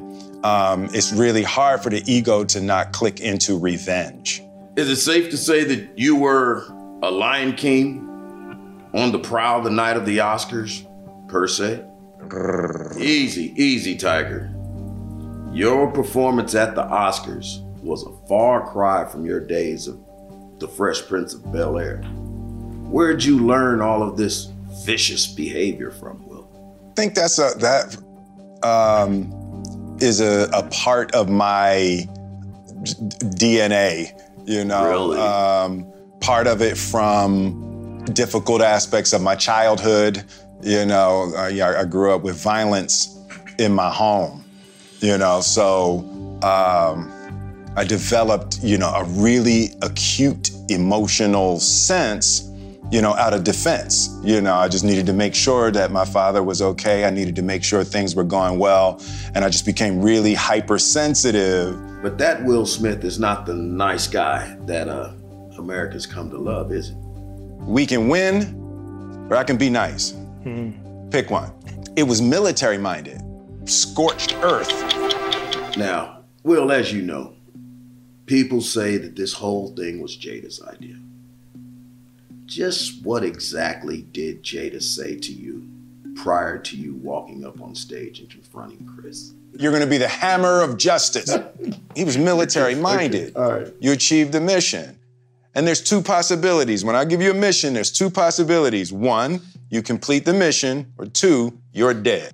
Now, weren't you a little extreme? And you can learn something from the extremes also, right? Yeah. And when you when you look at um, the athletes, right?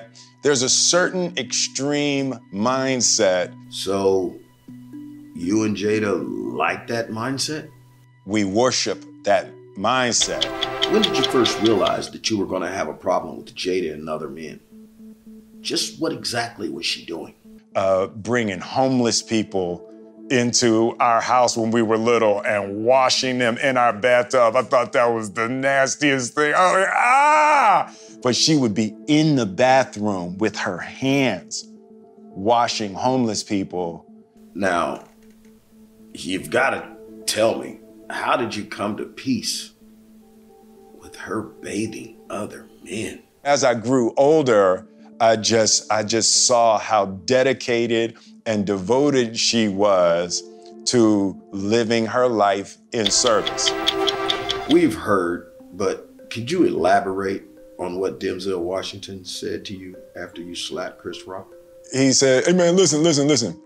The way you make a woman love you, to make a woman love you, you, you take out to dinner, you know, and then as you're going out to place, you just knock somebody out. Cause a woman gotta know you could defend her. You just knock somebody out, and if you knock, if you knock, I mean, it could be a stranger, but you just, you just knock somebody out, and she see your strength, and that's how she'll feel confident, and it, it changes everything. It changes your sexual life. It just changed everything about it. You- But you, really, you gotta get them good and just knock somebody out.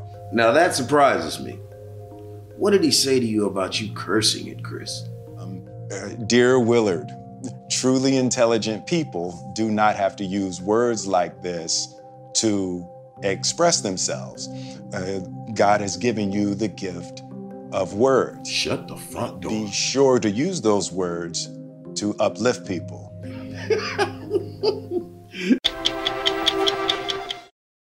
Welcome back. Jason Whitlock here, your host of the Cookout and Fearless with Jason Whitlock.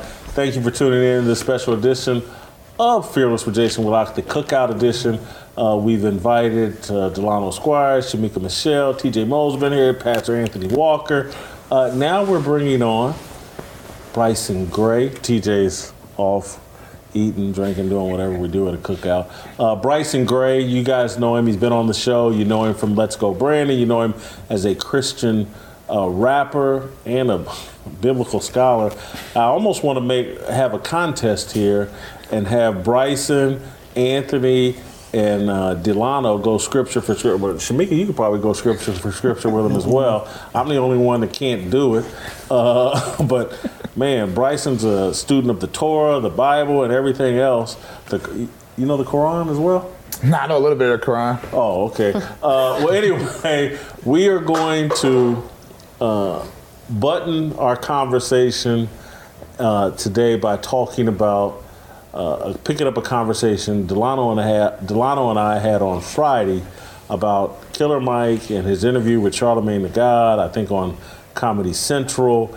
And it raised the question for me uh, are black men starting to tire of the matriarchal culture uh, that we have going on? Particularly, it's across all of America, across all demographics, but it's most pronounced, most acute in black America. We have a culture dominated by women, and it feels like what I'm hearing from Killer Mike, the rapper from Atlanta, the Bernie bro, uh, his meeting with Brian Kemp, the governor of Atlanta, his somewhat praise of Brian Kemp on Charlemagne's show is an indication that perhaps uh, black men are starting to be a little bit weary and starting to figure out that this matriarchal culture that we have bought into actually doesn't work for us. And so uh, we'll start with Bryson, get us rolling, and and then you got now, guys. I've um, had some tequila, I've had some wine. Uh, I'm trying to show some discipline here, so help me out here. Uh, but anyway, you guys, uh, Bryson, you start us off. Do, do you feel like we're starting to wake up that you know, as men, our job, our responsibility is to be leaders, and perhaps we shouldn't take this secondary role that's been given us? Correct. And you can tell in culture. I look at the few cultural phenomenons we've had in the last year and a half. You have Kevin Samuels, you have a fresh and fit, kind of cringe, but also there's a reason that that culture. There's like a what is it called red pill. I think it's called the red pill community, Mm, whatever they're right. called. There's a reason why that's so popular, right? Because that's that's how men really truly feel. But they need somebody to be that outlet to, you know, what I'm saying, to say it for them. Uh, even Andrew Tate, why do you think he got so popular? Because this is what people truly believe. But you know, with, with this culture, you can't say anything about feminism or women because you can get banned or, you know, attacked by the mob. The, the, what you're talking about, I'm wondering if you, there's something in on the internet called the manosphere. Mm-hmm. That's what it's called. And Yeah. yeah, it, that's what I'm started. Kevin Samuels was a representative of mm-hmm. that. I think a lot of your music is a representative of that. True. The manosphere Right. is starting to take hold. Yeah, and I agree with Bryson. I think that's what men truly believe, but some of them are afraid to say.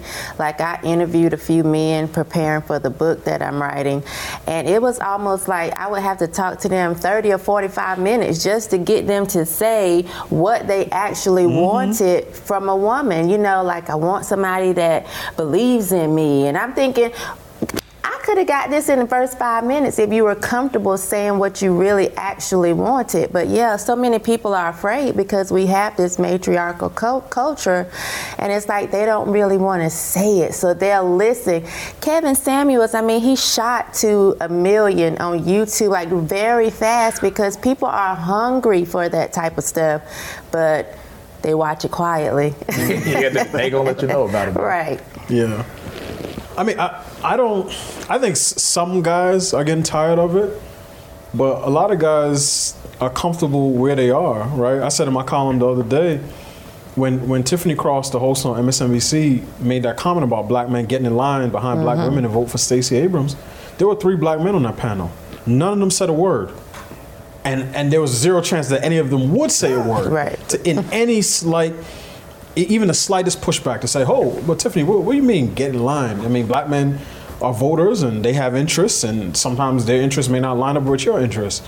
But a, a, a lot of guys on that side, um, and and still, again, the second most loyal demographic to, to Democrats behind black women is black men. So it's a, a lot of guys I think are not ready to move because th- that's that's what they know. This this particular way of thinking, the way our um, our culture and community is set up, is what they know, and they think that they have power and influence and, and are leading. And many of them, uh, plenty of guys, you know, they're married, they have their kids, they lead their families. I'm not saying that that that they don't do that, but when it comes to sort of the leadership structure in Black America, yeah, the head of the NAACP may be a man, but you and I, all of us know that there's certain things that when they happen in the culture, you already know some guys are not going to speak up. Right. You know what I mean? He- he- Delano, here's why I would disagree with you. Okay. Is I, I think a lot of men are dissatisfied,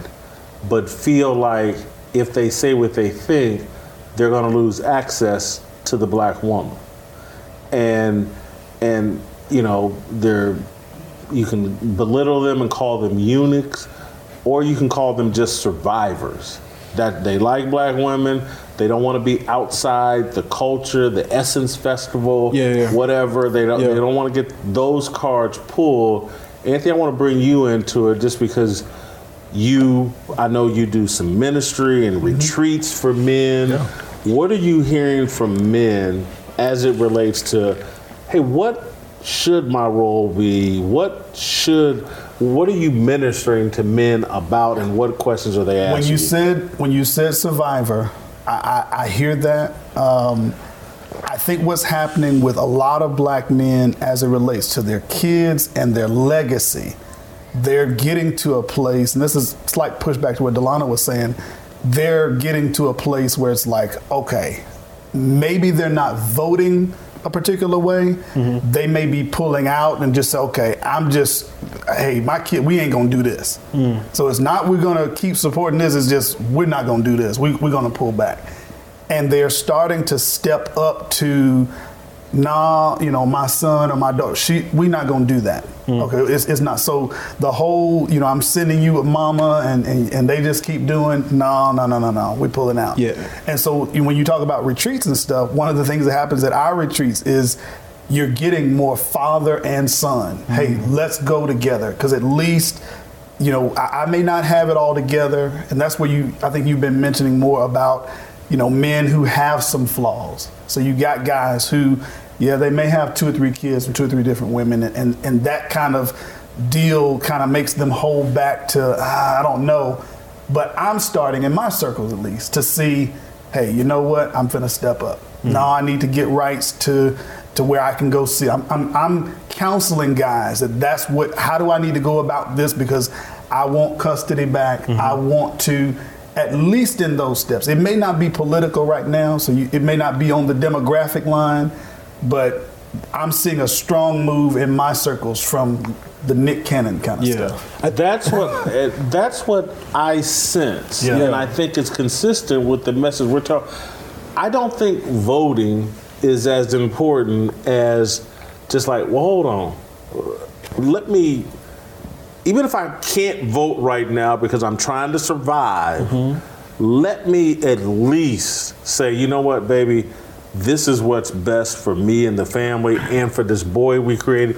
And the whole purpose of our show, does, you know, I bend over backwards to platform guys like you and Delano that have families or whatever. But I'm also trying to say to the flawed guys with two and three baby mamas, mm-hmm. Mm-hmm. you can stand up too. Yes, I know you made all them mistakes.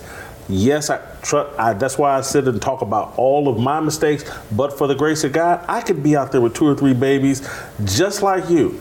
You can still stand up, and and this has gone too far.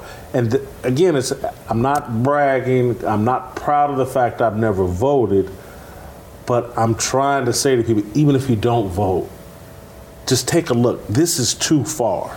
And that's what I feel like I'm sensing, Delano. So let me let me make a, a couple of distinctions. I think there's a what I'm saying is there's a distinction between what we see in our everyday lives, what we see in the barbershop, what we see at church, what we see, you know, when you're in your neighborhood, and the things that are going on sort of in the the sort of leadership power structure within the black community. Okay. So in in terms of the culture, in media, in music, in in finance, in terms of athletes and entertainers and politicians and the most notable preachers, th- they occupy a different space. And part of what they do is say, okay, these are the things that we're going to say are important to us as a community.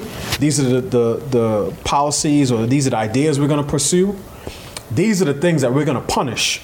So if you cross these lines, you're you're out, right? Our, our job as sort of cultural border patrol, we, we get to decide who comes in and who comes out. I mean, Kanye's going through this. Killer Mike is going through this. Mm-hmm. Mm-hmm. And what I'm saying is that's different than what you see on the ground because there are a lot of people who are not on social media. They don't listen to any of these people. They're living their lives. They're coaching football, so on and so forth.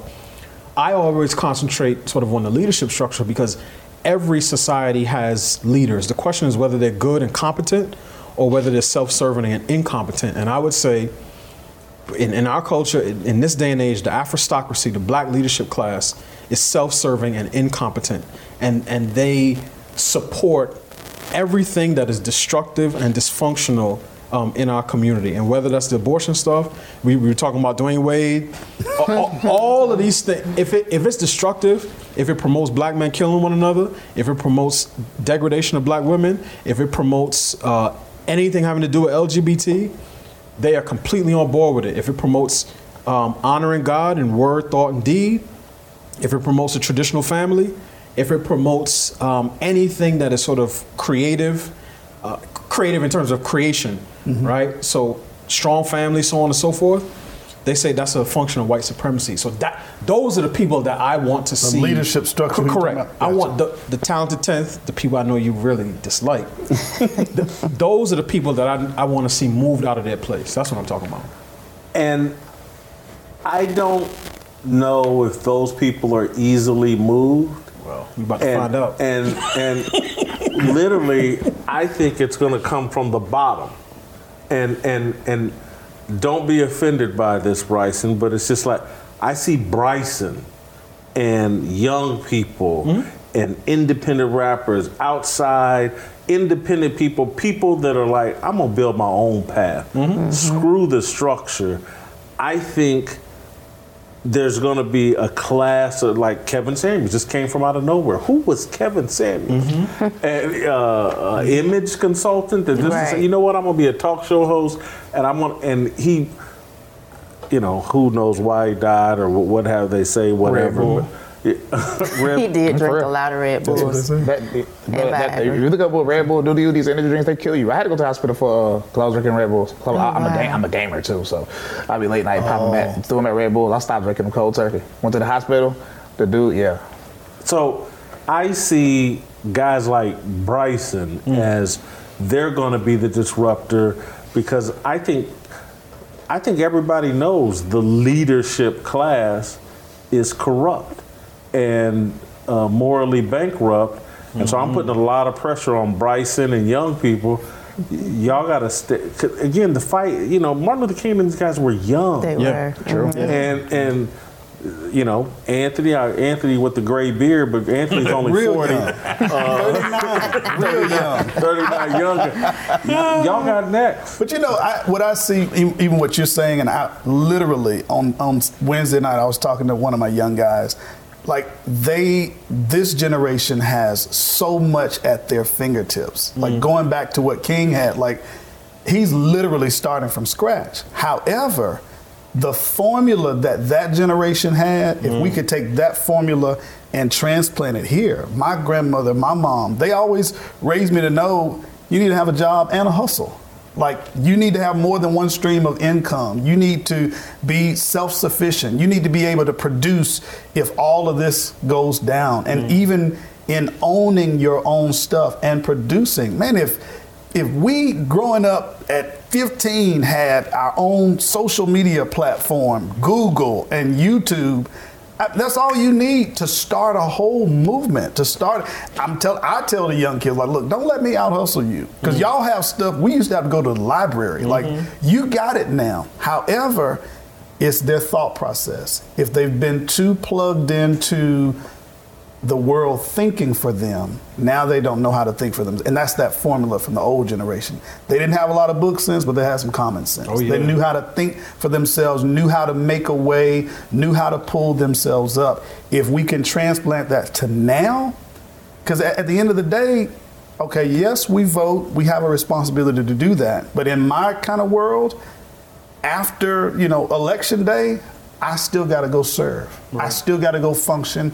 I still got to go to i still got to do that kind of stuff. So yes there's that big thing but then we got to deal with this. So when you talk about coming from the bottom i'm preaching responsibility. Mm. I'm preaching faith. I'm, I'm preaching marry that girl. You know mm-hmm. I, I know you got vote or die but hey we need to marry. Mm-hmm. We need to take care of our family. We need to move in responsibility and hey, voting on all that kind that'll take care of itself. But we got to get this down first. So I, I agree with you. It starts from that kind of young, upwardly bringing. But man, they're looking to that structure that Delano was talking about. Mm-hmm. They're looking at that generation and, coming out and saying, "Man, I want to be a billionaire. I want to be a this." And it's like, no, do you want to be a father, and a husband, and Right.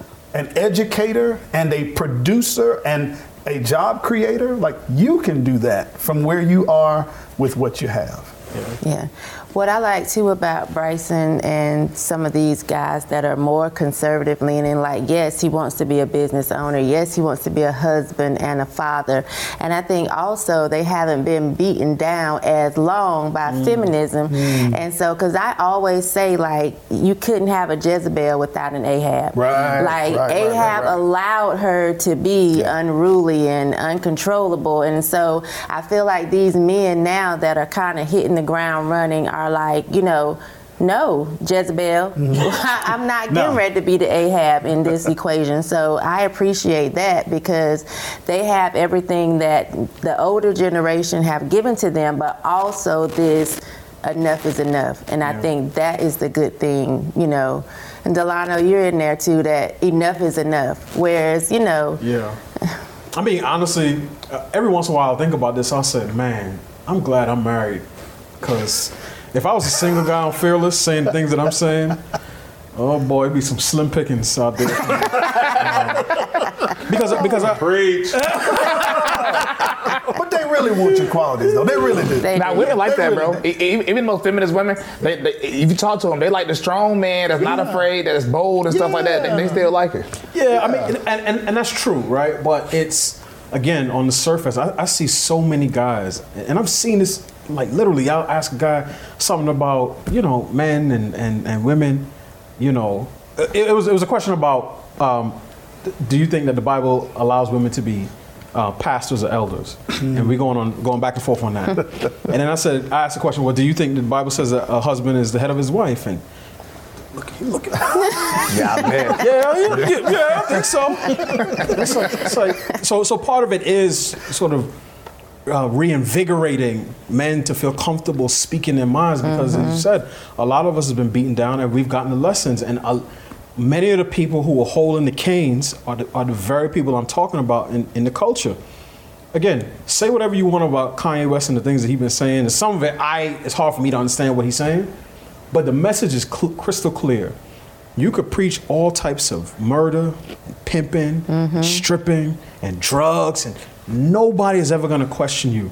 But if you say some some things about people in certain groups, now hey, you got. I've, I've seen black folk on the left, the Marc Lamont Hills and the and the um, Ilhan Omar saying we stand against anti-Semitism. I say when when did y'all become you know Zionists or something like that? Preach. So so it's one of those things where our, our culture we send out the messages crystal clear, and that's why I asked you the other day when you were saying, "No, man, I think Charlemagne he, he's turning," and I said, Jason, can you think of any one of these guys who, when Dwyane Wade says, I'm so proud of my daughter, that they would stand up and say, Your son. Right. son. All you have to do You is know what I mean? on Instagram in the Yeah. comments when he posts something.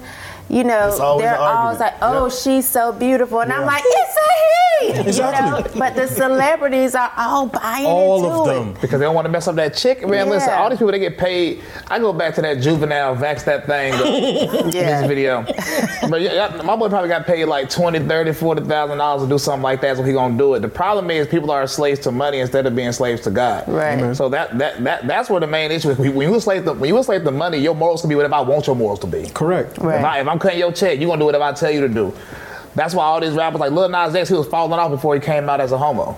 Right? Next thing you mm-hmm. know, Yeah. now he on the top of the now he on the top of the billboard charts. He was Right. literally at the Old Town Road, he was on the way down. Yeah, because he's mm-hmm. not good. Whoa, whoa, whoa. After Old Town Road, After Road? Old Town Road, his his next two three singles was flops. He was on the way out, and then he came out and said he was a a a, a, a sussy boy. And then next thing you know, he back on the top back on the top of the charts. Kid Cudi career was pretty much done. He put on the dress. Now everybody talk about him. Correct, correct. I mean, I mean, all these people get paid to do these things by their um, you know, the people in charge. So, so uh, Bryson, why are you different in terms? You were on the cusp.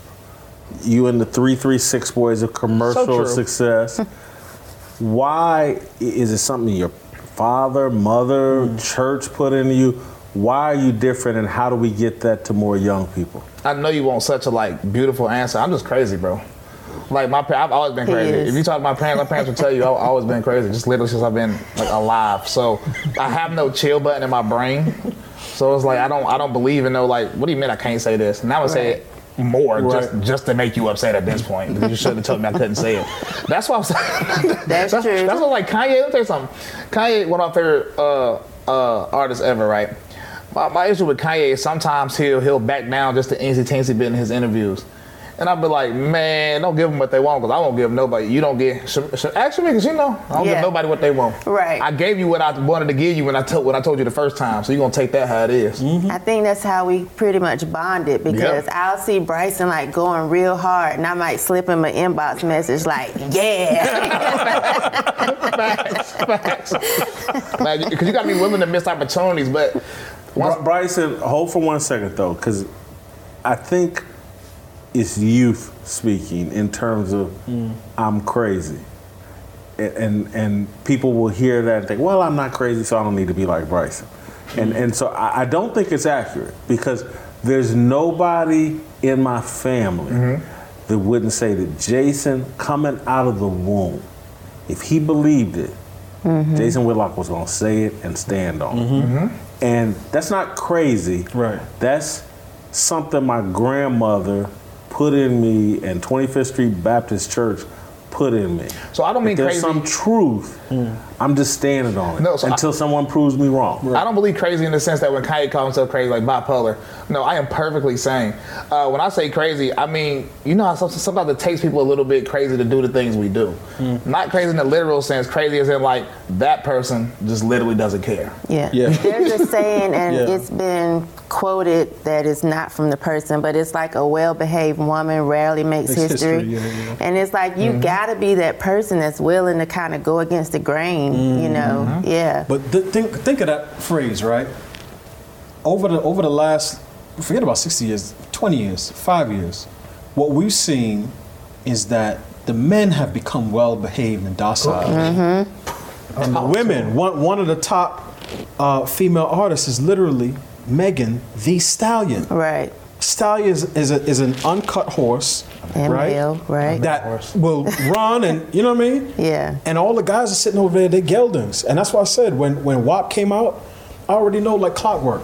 None of these guys, none of the none of the, the loud voices, the social justice people are gonna say, you know what, I think putting those images out to our community is, is a net negative, particularly for young girls coming after Cardi and Meg. I know there's zero chance they're gonna do that because all of them, they're very well behaved men when it comes to those types of issues if, if, it, if it's something that will benefit our community, they sit there and they're very, you know, they're very docile. Mm-hmm. But when it when it's, oh, I heard, I heard a white person in Iowa said she don't like Beyonce. Now they they chanting and they say Yeah. Black Lives Matter. And I'm just like they have the wrong values. And, and part of the problem is you said with money. At a certain point, we got to ask ourselves, how long will we play the harlot? Because and I and I said the other day, I'm not trying to be Gomer. You know what I mean? I, I'm mm-hmm. I'm not a whore, and I'm. Mom, which camera? Mom, I'm sorry. You? I'm not. I'm not gonna let somebody pay me and, and entice me with money to say things that I don't believe. Because at the end of the day, I have to answer for every single word that I utter on this earth. Yes. I have to look my wife in her eye when I go home. Mm. I have to look my children in their eye. Yes. And when I tell them I want them to be courageous, I want them to be obedient to God first and mm. foremost. And then they look back at me and say, Well, Dad, you're not that way. You're obedient to money. And whoever's paying, cutting you the biggest check, you'll say whatever you, you want to say out of your mouth. And, that, and, that- and that's my that's my problem with these people. I know that they're lying. If you ask any of these men, you say trans women are women. Okay, show me a Tinder profile. Right. Put, show me where you checked. I'm interested in trans women. And they said, man, I ain't want no no lady with no PP parts. Unless you Chance the Rapper. Well, hey, hey, I saw that, and I was so disgusted, bro. I don't even know what that's about. But whatever, if Shamika said it, I believe it. So, So, Anthony, I want to throw it back to you. When I listen to what Delano's saying, Yeah. and what I hear what Bryson is saying, and Bryson is young, and so, and I've been there where I thought, nah, I'm just crazy, and then what I figured out is like, no, I'm just based in truth that was put in me at 25th Street Baptist Church and my grandmother, and it just, I just hear based. What what do Based. you hear? Yeah, that's true. Mhm. I, I hear confidence. I hear self assurance, uh, which is what the young guys that I'm around. I'm trying to speak to them. there's a demographic of young people that look at mass effect and are not really cultured in hey just being consistent mm-hmm. going to work daily bringing home a check making an honest living that stands out in the world that we're in. Mm-hmm. And so if you are confident my very first sermon at 11 years old do you know the truth? Mm-hmm. Always been about truth okay so so if i stand on that but what that means to me is i have to have a family system that fortifies me when i'm 14 15 years old and everybody else is doing this. And i'm saying man but i i gotta do this. Nah you're not like the rest of them. You're on your own path. And that over time shows itself through. And so i, I have to live it so that I can show them, hey, it's all right. And I'm teaching them, as well as my own kids, be productive yourself. Right? You know, yeah, you can have a talent to do and you can rap and do all this kind. Now, you know what? I'm gonna buy my own equipment. I'm gonna do my own thing. I don't have to partner with another. I got my own stuff here mm. so they can take all of that away and I'm still doing me. That's what Kevin Samuels did. Mm. That's what we're seeing a lot of that. So when I hear what Bryson did, when I hear what you did, I have seen it in myself, which is I'm confident in Anthony Walker. I'm confident in Jason Whitlock. I'm confident in Bryson. I, I got this, I'm good. And regardless of the mass effect and mass appeal, I'm confident in this and I can move in this. And, and I'm good with that. And if we have men that are like that, that it, it doesn't really matter what the rest of the no no no no no I'm this is this is true. You know, imagine like I'm with Delano. Imagine any of these big time hey, listen guys, trans women are not women. Okay, we just Simple. we That's just, all I gotta just- say. yeah. That's it. Just put it out. I mean, and, and I'm talking, I'm talking even to the guys that are married, like that mm-hmm. have kids. We know how this Right. equation Correct. works. Right? Correct. We, we know what it takes to do this. Just make that declaration and be willing to stand. That mm-hmm. doesn't mean that I hate everybody. That Right. doesn't mean I don't have to buy into all of that. But if I stand by truth, yes, it's going to affect the world of lies, and I have to be prepared for that. Correct. That I know this is what's going to happen. But now I hear the same confidence that I'm trying to preach and teach uh, to others. It is a truth base. I, I, It is a I think base. I think one of the things, and I learned this as I got older, and I, I hope it's helpful, particularly for parents, because sometimes you have that child and you think that they're stubborn and that they're obstinate and disobedient, and sometimes when they're young, they are, they are. But what what you're starting to see is that okay, I have a child that's not easily moved, and that, and that's one of the things that uh, I, I had some of that you know when I was when I was a younger person and growing up, and, and, and you need that because the truth is not popular nowadays. Exactly. Yeah. And that's one of the reasons that everybody's running from it. I mean, th- as I said, these guys are, are going to run and hide. And, and the reason I, I always harp on the aristocracy is because, as Pastor Anthony was saying, I, I'm just doing a thought experiment. If every single black person with a major platform, the politicians, the pundits, the preachers, the professors, and the performers, if they took all the energy they put into trying to get white folks straight, you got to read this book and do this and send your kid to this school and put this and post this and that, and they said we're gonna we are gonna collectively promote certain types of values, right? Marriage before carriage, work hard, education, entrepreneurship, uh, faith, so on and so on and so forth. Our community conversations will be transformed overnight. If the CEO of BET said, "Look, if you want to have your show or your video on BET, no, no uh, GMO music, no guns, no murder, no ops, Right. or, or B, or H, none of that stuff. It would change our community conversations overnight. But they're not going to do that because, as I said, like we've been in this cycle of of as I, as I of whoredom and boredom, idolatry and harlotry for a very, very, very long time, and it's hard to shake people out of that. And that's why I said to you Friday, yeah, the suburban moms they don't have anything to lose. They're looking at their kids. They look. They're seeing their kids being uh, uh, trampled on, and they say, "Who cares?" But the guys who got 60 million in the bank and they got a 75 million dollar lifestyle, they said this this money can't run out, and they'll sell all of us out. Yeah. All of us, all that black solidarity stuff is gonna go out the mm-hmm. window. They said, "Look, Delano, oh my gosh, no, please, no. get it, get him out of here. No, I, I believe you, Jim, Jim Bob. No, I'm, I'm with you. I stand with you. I'm not with him. So it's like we, we got to understand, you know, the fight that we're fighting, and this this is where it is today. Those are the real sellouts, the ones that, you know, don't mind preaching that death culture. And you're right about BET. Like my daughter is a rapper. I had to introduce her to Bryson because I had to say to her, listen, because she said she doesn't want to curse. She doesn't want to talk about killing people. She doesn't want to be, uh, you know, naked. And I said, well, you realize this means you're going to have to actually believe in yourself Mm. Yes. because you're not going to have people lined up wanting to work with you because you're actually talking about something. So I appreciated the fact that we had Bryson, someone young who actually makes good sounding music. Because, you know, sometimes when it's Christian music, it's like, you know. Oh, I know for sure. right. No gospel. But you know, this is like good music with a Yeah. good beat, and you want to rap along. And so it was helpful to have somebody to point to to say he did it. And especially when you bought your parents, the you paid off their house. Yeah, yeah, yeah. It's like okay, let's look. This is an example, so Mhm. it's it's needed for sure. Thank you, thank you. But I, all this stuff is planned. So it's not like, I'm put it like this. I had a song called False Teachers, right? And I got a guy to push it on radio. The radio stations loved it. These are Christian radio stations, by the way. Christian radio stations. That's a, that's a very crazy point I need people to realize. They contacted the guy back I had working for me and said, we love the song. We'll actually play it. But he got to take out the part about the LGBT. Mm.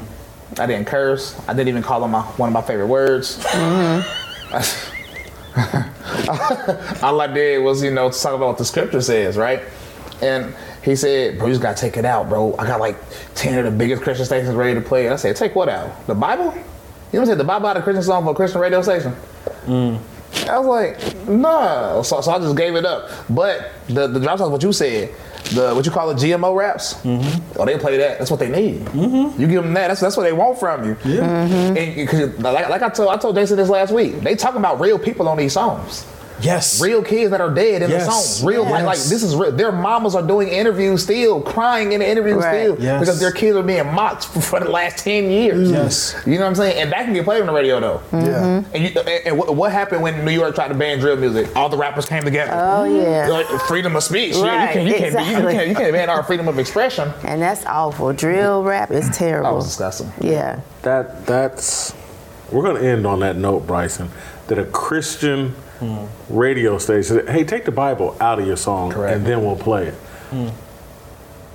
That's what keeps me up at night. Uh, but I'm going to. I've had too much to drink. I'm going to bed. Uh, the cookout is over. I may have me another chicken wing or two, uh, but the cookout is over. Thank you for joining us. Uh, we'll play tomorrow, and we'll see you tomorrow. Waiting